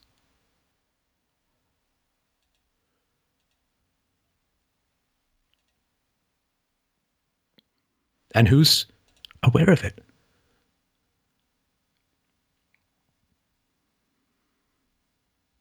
You know how much trouble Bill Clinton got into for leaving a little stain on Monica's blue dress?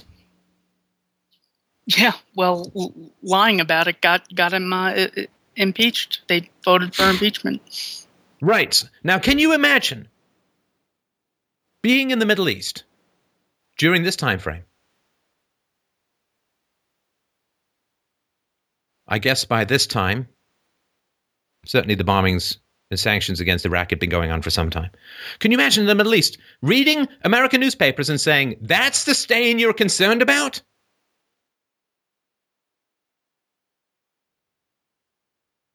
There are some more significant Lady Macbeth-style stains. What Macbeth says about King Duncan, who would have thought the old man had so much blood in him? Who would have thought that the Middle East had so much blood in it? I hate that we don't even see it. I want a better life for everyone in the world. It's a crazy dream.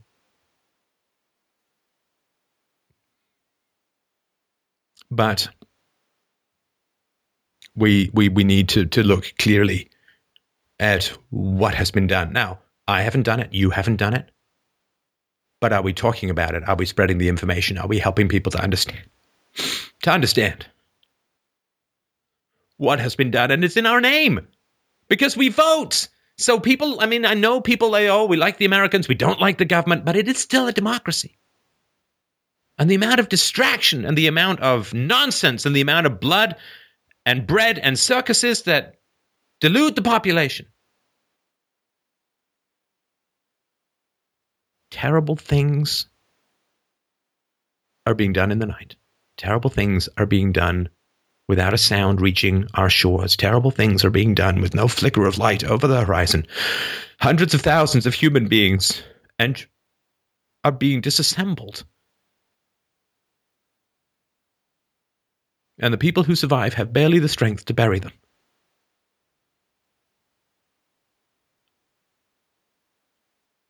And who will pay? Who is being held accountable? Who is being held responsible?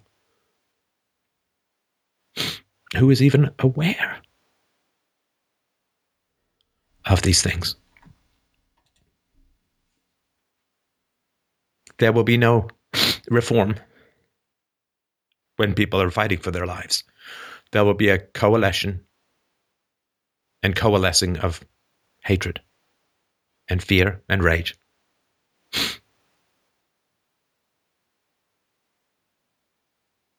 And where will it end? Where will it end?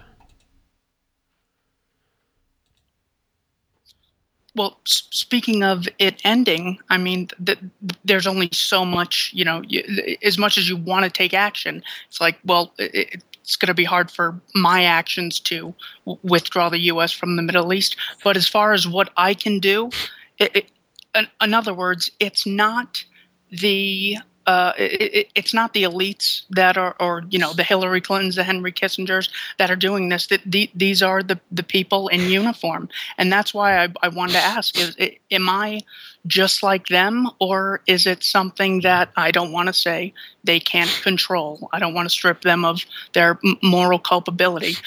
But here's a quote by Mark Passio. He said, "The order follower always bears more moral culpability than the order giver, because the order follower is the only one who actually performed the action, and in taking such action, actually brought the resultant harm into physical manifestation. Order following is the pathway to every form of evil and chaos in our world." And if my moral support, my friendship with people who are in police and military are doing this, am I? I'm not robbing the bank, but I feel like I'm driving the getaway car. I don't know, Keith. I don't have any particularly. I've cornered the market on how to solve this problem. I don't. That's part of the horror, right?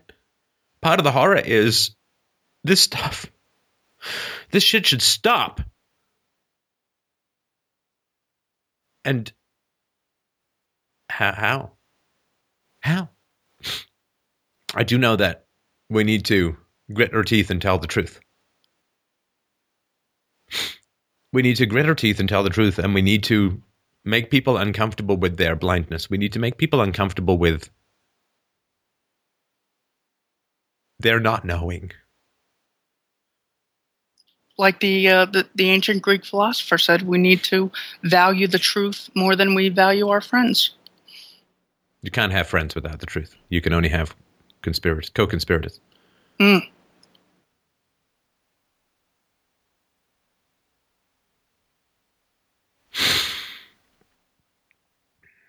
And we need to, I mean, this 1984 stuff where there are enemies, there are friends, there are enemies. I mean, we need to just ask some basic questions. And I don't know how to hold people accountable for these kinds of crimes. I believe that in international law, the most serious crime is the crime of aggression. The invasion of a sovereign nation that has not threatened you. Or maybe the overthrowing of a government that is not, I mean, how?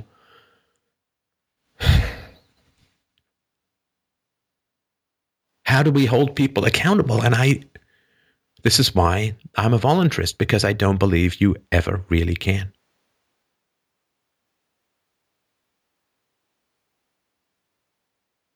And what can we do? There's two things that I think are important. And number one is just share. Just share the...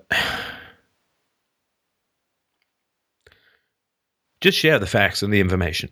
This stuff doesn't come out of nowhere. I mean, has Switzerland ever been attacked by terrorists? No. Why? Because they're not attacking the Middle East. They're not participating. They've had the good sense to not join the Euro. Last ticket on the Titanic. Get on board. If, you know, there are examples where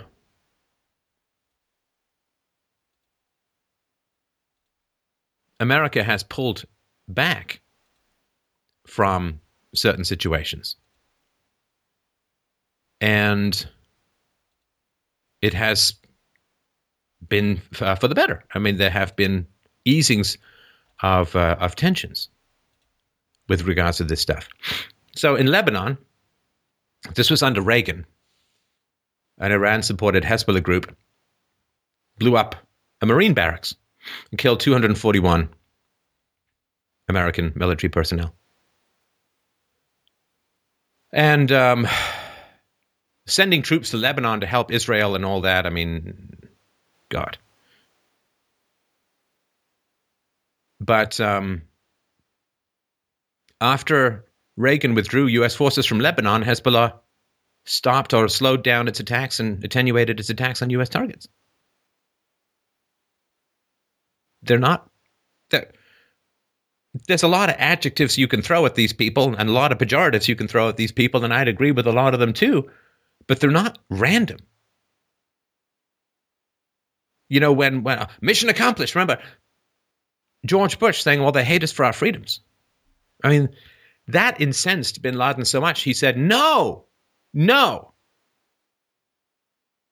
We do not hate you for your freedoms. We hate the fact that you have countless troops stationed in Saudi Arabia.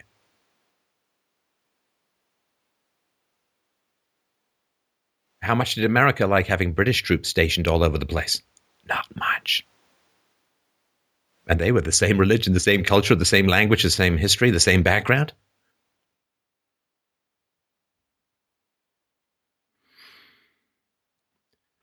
In many surveys in non-Western countries, people are asked, what is the number one threat to world peace today?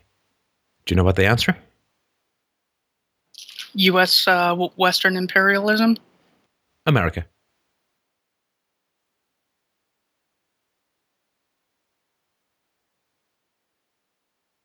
These people are very dangerous. The people in charge in the West, they are very dangerous. And we don't like to look at these facts. I don't. It's...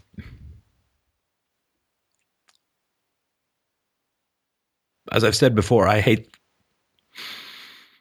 that someday I'm going to have to tell my daughter about the world that is. It's all right. I am moving every heart and mind muscle I have to make it better. But at least my daughter is going to grow up to be told, which is more than we can say for countless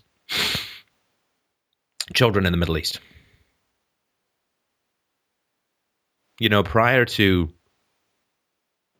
1990, almost all of the deaths of U.S. troops happened outside the Middle East. Since 1990, almost all the deaths of U.S. troops have happened in the Middle East.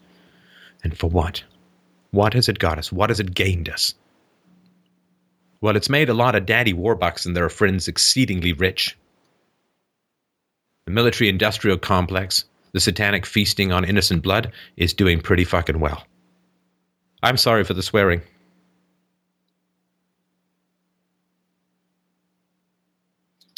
And while referencing deaths, I think as a causal result of those wars, we also have the veterans committing suicides at incredible rates. Yeah, what 16 a day, I saw.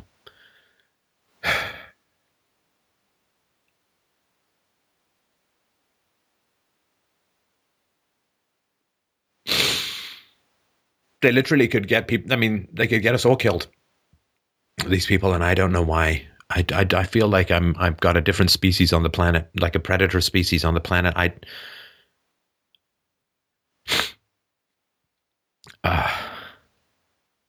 don't know. I don't know what they think they're doing. I don't know what the plan is. I don't know what the goal is.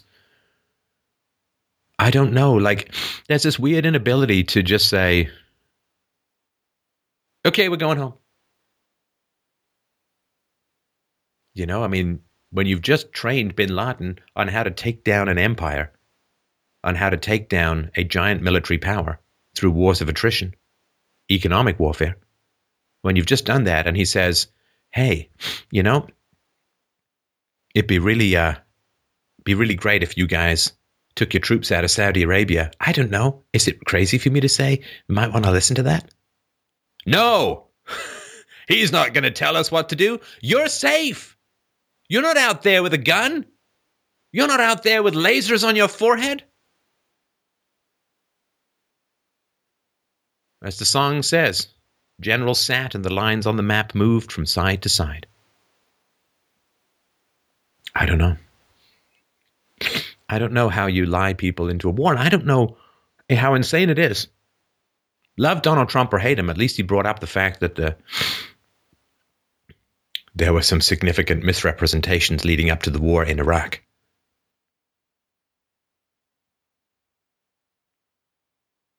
When do they stop? When do they stop doubling down? Iraq didn't work. I don't know. Let's destabilize Libya. Let's destabilize Syria. Let's destabilize everything we can get our hands on. Maybe the next destabilization will really work. No, because they provoke blowback. And then they say, well, sorry about your rights, people, but, you know, you're in danger now, so we better take away some more of your rights.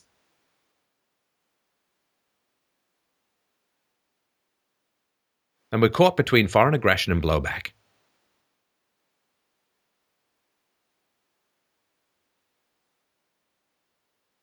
And we worry about losing our rights. And we should. But people in the Middle East worry about losing their lives. Which is a little more serious. So Keith, I don't know. Number one, tell people the truth about what is going on. Number two, boycott the mainstream media, for God's sakes. For the love of all that's holy, do not feed the genuine beast. The genuine beast is not the gun, it's the propaganda that hides it. Ooh, can you believe Donald Trump said something to a woman in a bikini? God almighty. We will trivialize ourselves into nuclear shadows.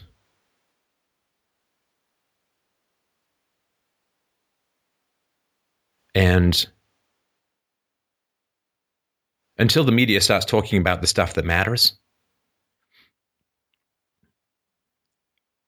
don't give them a penny. Use whatever, just don't go to their sites. Go to where it's reposted, use ad blockers, whatever's legal, whatever you can do. Starve them of their funds. We can do that much. Accelerate the decline, the manipulation, the lies, the cover-ups. All who aren't telling the truth about the dangers of the world are accomplices to the potential ending of the world. So, Steph, to your first point, you said tell the truth.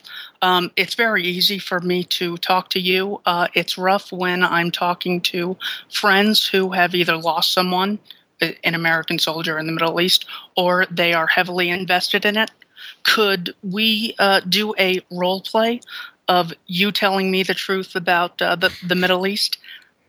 and me playing the part of someone who has a vested interest in keeping the illusion alive of we're spreading freedom and democracy. Well, okay, I don't mind doing that at all, Keith, and I think it's a good idea, but I just wanted to point out that, I mean, I've had some conversations with soldiers, both publicly and not publicly. They're not really under a lot of illusions about what they were doing. I mean, they're following what's going on. They know. And I mean, I know it's a self-selecting group of people who talk to me, but nonetheless. So the people who've lost a soldier, like the people who've lost a son or lost a daughter in this never-ending, never-escalating war on an adjective, the war on terror, I don't know. I mean, that is a tough row to hoe, to put it mildly. I mean, I think I can't imagine, but I got to imagine one of the things that would give you some comfort is the idea that your son or daughter died doing something noble, something good. I would not make that my first port of call when it came to bringing the truth to people.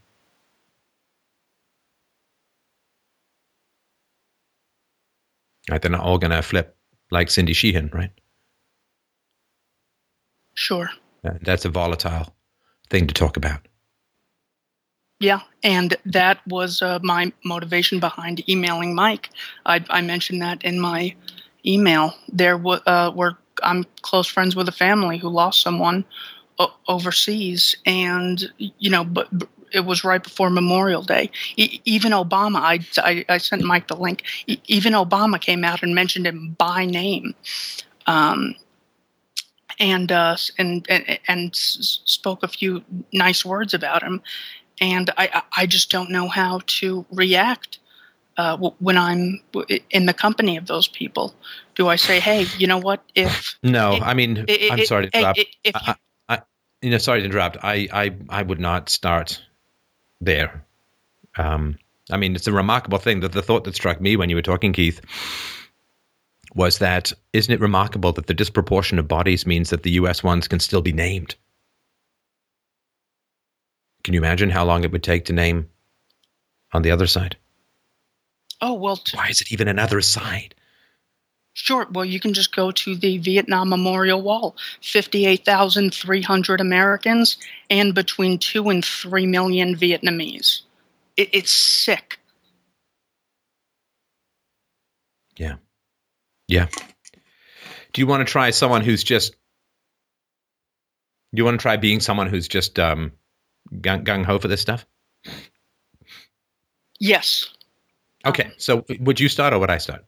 I'll start. Okay. Steph, I don't know if I told you the good news.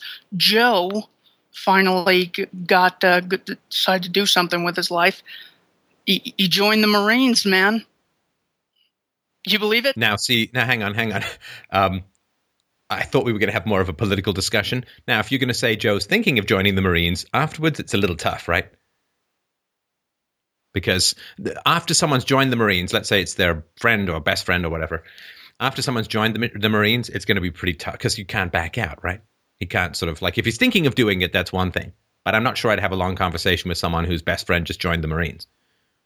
Because that's you know, you got to expend your energies where you can do the most good, and I'm not sure of that. So I'm sorry to interrupt at the beginning. Can we just say Joe's thinking of joining the Marines? Absolutely. So, okay. So Steph, Joe is thinking about finally doing something with his life, and he's thinking of joining the Marines. And that's a good thing, you think? I mean, it's incredible. I mean, imagine the bravery going overseas to risk your life for the freedoms of the people here. God, I just think that would be incredible. So the freedoms of the people here, I mean, since the majority of the conflicts are going on in the Middle East, I think you're making the case. I just want to make sure I understand. You're making the case that Joe going over to the Middle East to fight, to do something, is going to enhance our freedoms here? Well, not enhance, but the big infringers of freedom are in the Middle East, as we saw on 9/11. So by Joe's going there, he's stopping that from happening again. Absolutely. So Joe should go and fight in the Middle East because some people from the Middle East did 9/11. Well, they did it in the name of their ideology. I mean, sure, I'm willing to accept that. I mean, I'm not saying I believe that, but I'm willing to accept it at this point of the conversation. Sure. So the principle is that if you are attacked, you should attack back.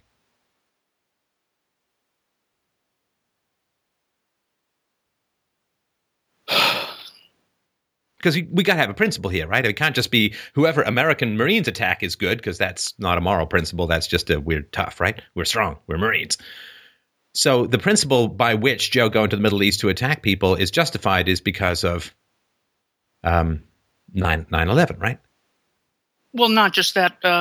Invasion is also justified if they're a potential threat. Well, hang on. Let's go with the one you said. Right, we just do one at a time, right? Okay. Now, this is in no way to justify 9/11, but why do you think bin Laden and his group attacked on 9/11? Well, I think they see footage of our girls going to school, our girls not wearing turbans, and I think it makes them sick. And I think their hatred for our freedoms is so. Is so deep-seated that they're willing to attack us for it. Okay, I appreciate that. Do you know what bin Laden said as to why he was attacking? He didn't say it's because you all aren't wearing burqas in New York or something like that. I mean, do you know, like you're saying here's an answer, here's why they attacked. Bin Laden repeatedly and insistently said why he was attacking. Do you know what he said? I don't know if I would trust bin Laden to tell me the time in a room full of clocks. So I don't know what he said, but what did he say? Well, he said a couple of things, but most importantly, it had to do with the stationing of thousands of American troops in Saudi Arabia, because he considered that a foreign occupation. And of course, he was devout and religious, and he considered it a holy place. And so it is because of – and, you know, I mean, we can sort of understand that at least to some degree insofar as if thousands of Iranian troops were stationed in New York or in Washington, we would probably want them not to be there either, right? Okay.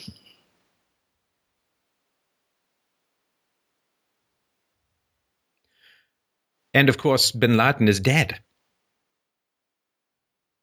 So if it was about 9/11, well, that's, as the British say, done and dusted, right? So why would Joe want to go or need to go to the Middle East if it was, you know, let's get the guys who did 9/11. Well, okay, you got them. So what now? What's he doing there? Well, he's getting the source of the hatred of America.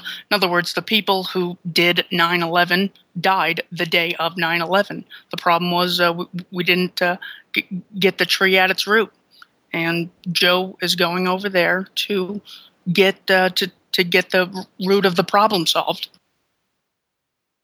Which is how? How do you get the root of the problem solved?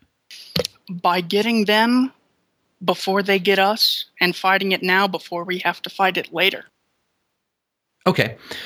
So this has been going on now for 15 years, right? Because it was within a month or two of 9/11 that the invasion of Afghanistan occurred. And then in 2003, there was the invasion of Iraq, which had nothing to do with 9/11, but nonetheless. And then a bunch of other interventions, which you don't really have to get into. But basically, this war on terror has been being fought for 15 years with hundreds of thousands of bodies in the Middle East and certainly thousands and thousands of bodies in the West, in America. How do you think it's going? Well, I think there hasn't been a 9/11 every day. So I think it's a success. It's a success. Okay. Do you know that terrorist attacks around the world have gone up 4,500% since 9/11? Well, imagine if we hadn't been over there. Then they'd be up, 20,000%. No, that's simply not true, because we can look at the example of Switzerland, which has not decided to invade the Middle East and is receiving precisely zero terrorist attacks. So if your theory is, well, if you don't fight, then you get even more, there's an example of a country that didn't fight. And, of course, America was a far more free place in the 19th century than it is at the moment, right? I mean, taxes were infinitely lower. There was no income tax. There was no central banking. There was freedom of movement, freedom of licensure for business. There was freedom of trade. That was far more significant than it is now. Certainly up until the late 19th century, most kids went to private school, and you weren't forced to pay for government schools and all of that. So America was far more free in the 19th century, and it was very easy to get in, right? I mean, there was basically, if you weren't coughing up a lung when you stepped off at Ellis Island, you could join America, right? You could come and live in America. You didn't need a green card. You didn't need paperwork. You didn't need e-verify, right? So given that America was far more free in the 19th century, and it was far easier to get into America, why do you think there were no attacks from the Muslim world into America in the 19th century? Well, invading a country is very costly compared to a single attack. And because the access to airplanes didn't exist, they've been able to do it now, whereas I'm sure they would have wished to invade daily back then when we were more free. But we're talking terrorism. We're not talking invasions, right? Terrorism was, you could do terrorism in the 19th century. You could put poison in the water supply. You could set bombs. You could do lots of things, right? And so when America was far more free, why weren't Muslims coming over to try and commit terrorist acts against? If freedom is what bothers them, why not? It's a lot easier to come over. You could still do your terrorism. You're harder to be caught, I'm sure. And America was even more full of this freedom that you say they hate so much. Well, I'm not an expert on what all the Muslims in the Middle East think, but it sounds to me like you're saying Joe is going over there for nothing, or he's wrong for doing it. Is that what you're saying? No, I mean, you're changing the subject. You put forward a theory which says that America is hated in the Middle East for its freedoms. I mean, America was more free in the first half of the 20th century. Were there a lot of Muslim attacks in America in the first half? Why did it only seem to happen after America began bombing countries in the Middle East? Why did anti-American sentiment only start when America began toppling regimes in the Middle East, when it began starving people in the Middle East, when it began causing disruptions to the water supply that caused the death of 500,000 Middle Eastern children? Why do you think, if it's just, freedoms that they hate so much, why did they wait for 200 years after the founding of America to begin hating America? And why did it only happen after America began to do incredibly destructive things in the Middle East first? Obviously, you've studied this. I don't have the answer to all those questions. What I do know is that America is the freest place in the world, and Islam absolutely hates freedom. So I fully support Joe joining the military, and the fact that you're questioning me, I think you're questioning his motives or his morals. No. Listen, I'm sorry. I'm sorry if I even implied that. We've not talked about his motives or his morals. Now, as far as America being the freest place in the world, well, you can look up the Economic Freedom Index. There are other things. You may be a little surprised, but I don't want to sort of go down that road in particular. Here's my suggestion. And listen, man, I really, really appreciate having this conversation with you. I don't have any final answers. These are things that trouble me.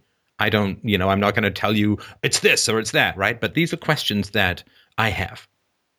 Because, when it comes to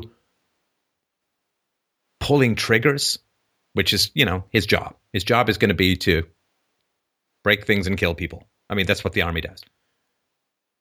And when it comes to deciding to put your life into the hands of people who are going to tell you who to shoot, I think we can really understand that that's a very serious moral business where you wouldn't want to make a mistake, right? I mean, I'm not comparing these things, but if, you know, if you're like, wow, I'd really like to join the Wehrmacht in like 1939 or something, that would not be a very good decision, right? And again, I'm not directly comparing. I'm just saying that when it comes to, I'm going to sign up to these people, they're going to have the legal right to tell me what to do or throw me in jail. They're going to have to tell me who to kill or throw me in jail. That is a very serious moral business, and we should be very careful about making those decisions, because once you go into the army, they own you, right? I mean, you can't, I mean, you can try and get out and conscientious objector or whatever it is, but it's tough, to put it mildly, and it's a very difficult thing, and we'd rather not have that happen. And I appreciate even just being able to raise these questions with you. I get that it's troubling. I get that it's confusing, and it may be enraging for sure. And my only suggestion is I don't know all of the causes behind everything that's happening. You don't know either. I don't know if anyone does, but there are important questions to be asked. And I appreciate you allowing me to ask these questions. My only suggestion is, and I'm, you know, I'd like to talk about this stuff with Joe if he's available at some point before he signs. But I appreciate being able to talk about this stuff. My suggestion would be, and maybe I can send you a couple of links, but just look into what some of the causes were. You can diagnose a cause without excusing the manifestation, right? Like if you say lung cancer is mostly caused by smoking, you're not saying that means lung cancer is okay, right? You determine the causes because you don't like the manifestation, not because you do, right? So if god-awful U.S. foreign policy has caused the deaths of hundreds of thousands of Muslims, and then they get angry at the United States and they fight back, and in their mind, they're like Luke Skywalker and America's the Death Star or whatever. When you say, okay, there's some causality here, you're not saying it's okay. You're saying it's so not okay. I want to stop the cause. I hate lung cancer so much. I want to describe the cause to minimize it. Does that make any sense? I guess. Yeah, as far as talking to Joe, you can call him anytime and thank him for you having the right to say this, that he's going there to protect. You have this right simply because there are people defending your freedom to have it. Well, and listen, I understand that the rights need some defense. And I want us to spend the lives that we need to spend to defend our freedoms, or may need to spend to defend our freedoms. I want to spend them as wisely as possible. I'm not entirely positive that going around the world sticking something in hornets' nests and then having to run away from the wasps, that is not hornets. That's not what I want. If this man is willing to lay down his life for freedoms, I really, really appreciate that. But it would be a genuine tragedy if he risked his life and we ended up with less freedoms. We certainly have fewer freedoms now than we did before 9/11, right? And there's a lot of people have been killed, Americans, and many, many more people in the Middle East have been killed or have died as the result of the invasions. And now there are, 65 million people on the move around the world, to some degree as a result of these kinds of disruptions. And I would sure hate for him to spend or risk his life on something that wasn't actually adding to my freedoms, but instead increasing my risk, and which would not be necessary. So I will certainly call him. And again, I'm not saying I have any final answers. These are questions that trouble me. But the worst that can happen is he proves me wrong. I end up wiser and he ends up finding out he's making a great decision.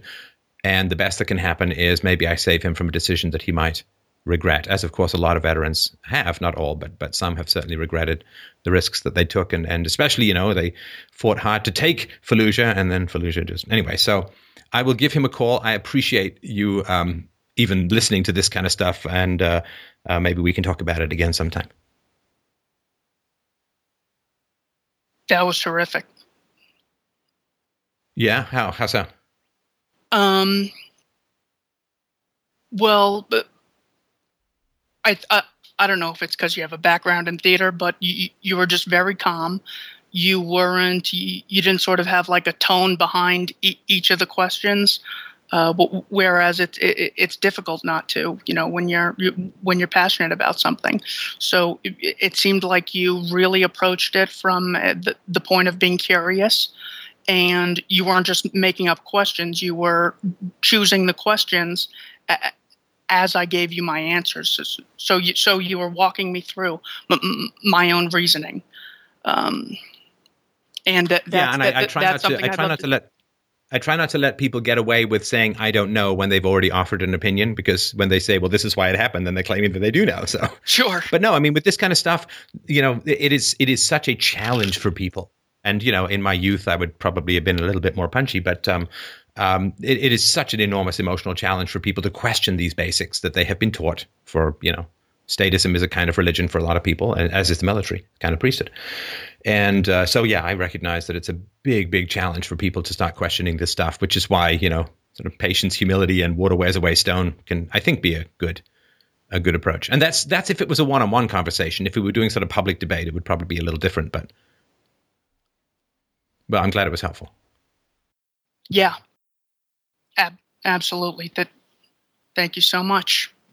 You're welcome. So, keep us posted on how the conversations go, and I hope that they go well.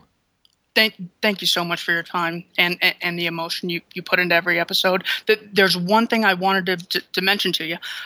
The other day I was watching a Walter Block interview, and he said, I met Murray Rothbard in 1966, and I said, how many libertarians are there? Like, how many real non-state anarcho-capitalist libertarians are there? And he said that Murray Rothbard said, probably 25. And then a few days later, you put out a video called 100 Million. And it just almost brought me to tears. I mean, I just wanted to thank you directly for giving a voice to the moral side of things, the libertarian arguments. That just stood out to me so much. I wanted to let you know about it. Oh, thank you. And 1966, if there was 25. If I was born one, then there was 26 after September. But, well, thank you. I appreciate that, Keith. And you're certainly welcome back anytime. And I appreciate all of the questions and the passion and commitment that you bring to these topics. Take care, Stefan. Thank you, Mike. All right. Thanks, everyone, so much for calling in tonight. As always, it's a great joy, pleasure, honor, and privileged to chat with you about these very important issues in the world. Don't forget, of course, to support the show, please, at freedomainradio.com/donate. You can follow me on Twitter at Stefan Molyneux. Share the podcast, fdrpodcast.com. And last but not least, you can use our Amazon affiliate link if you've got some shopping to do. Doesn't cost you a penny, helps us out a little, at fdrurl.com/Amazon. Thanks, everyone, so much. Have yourselves a wonderful, wonderful week. We'll talk to you soon.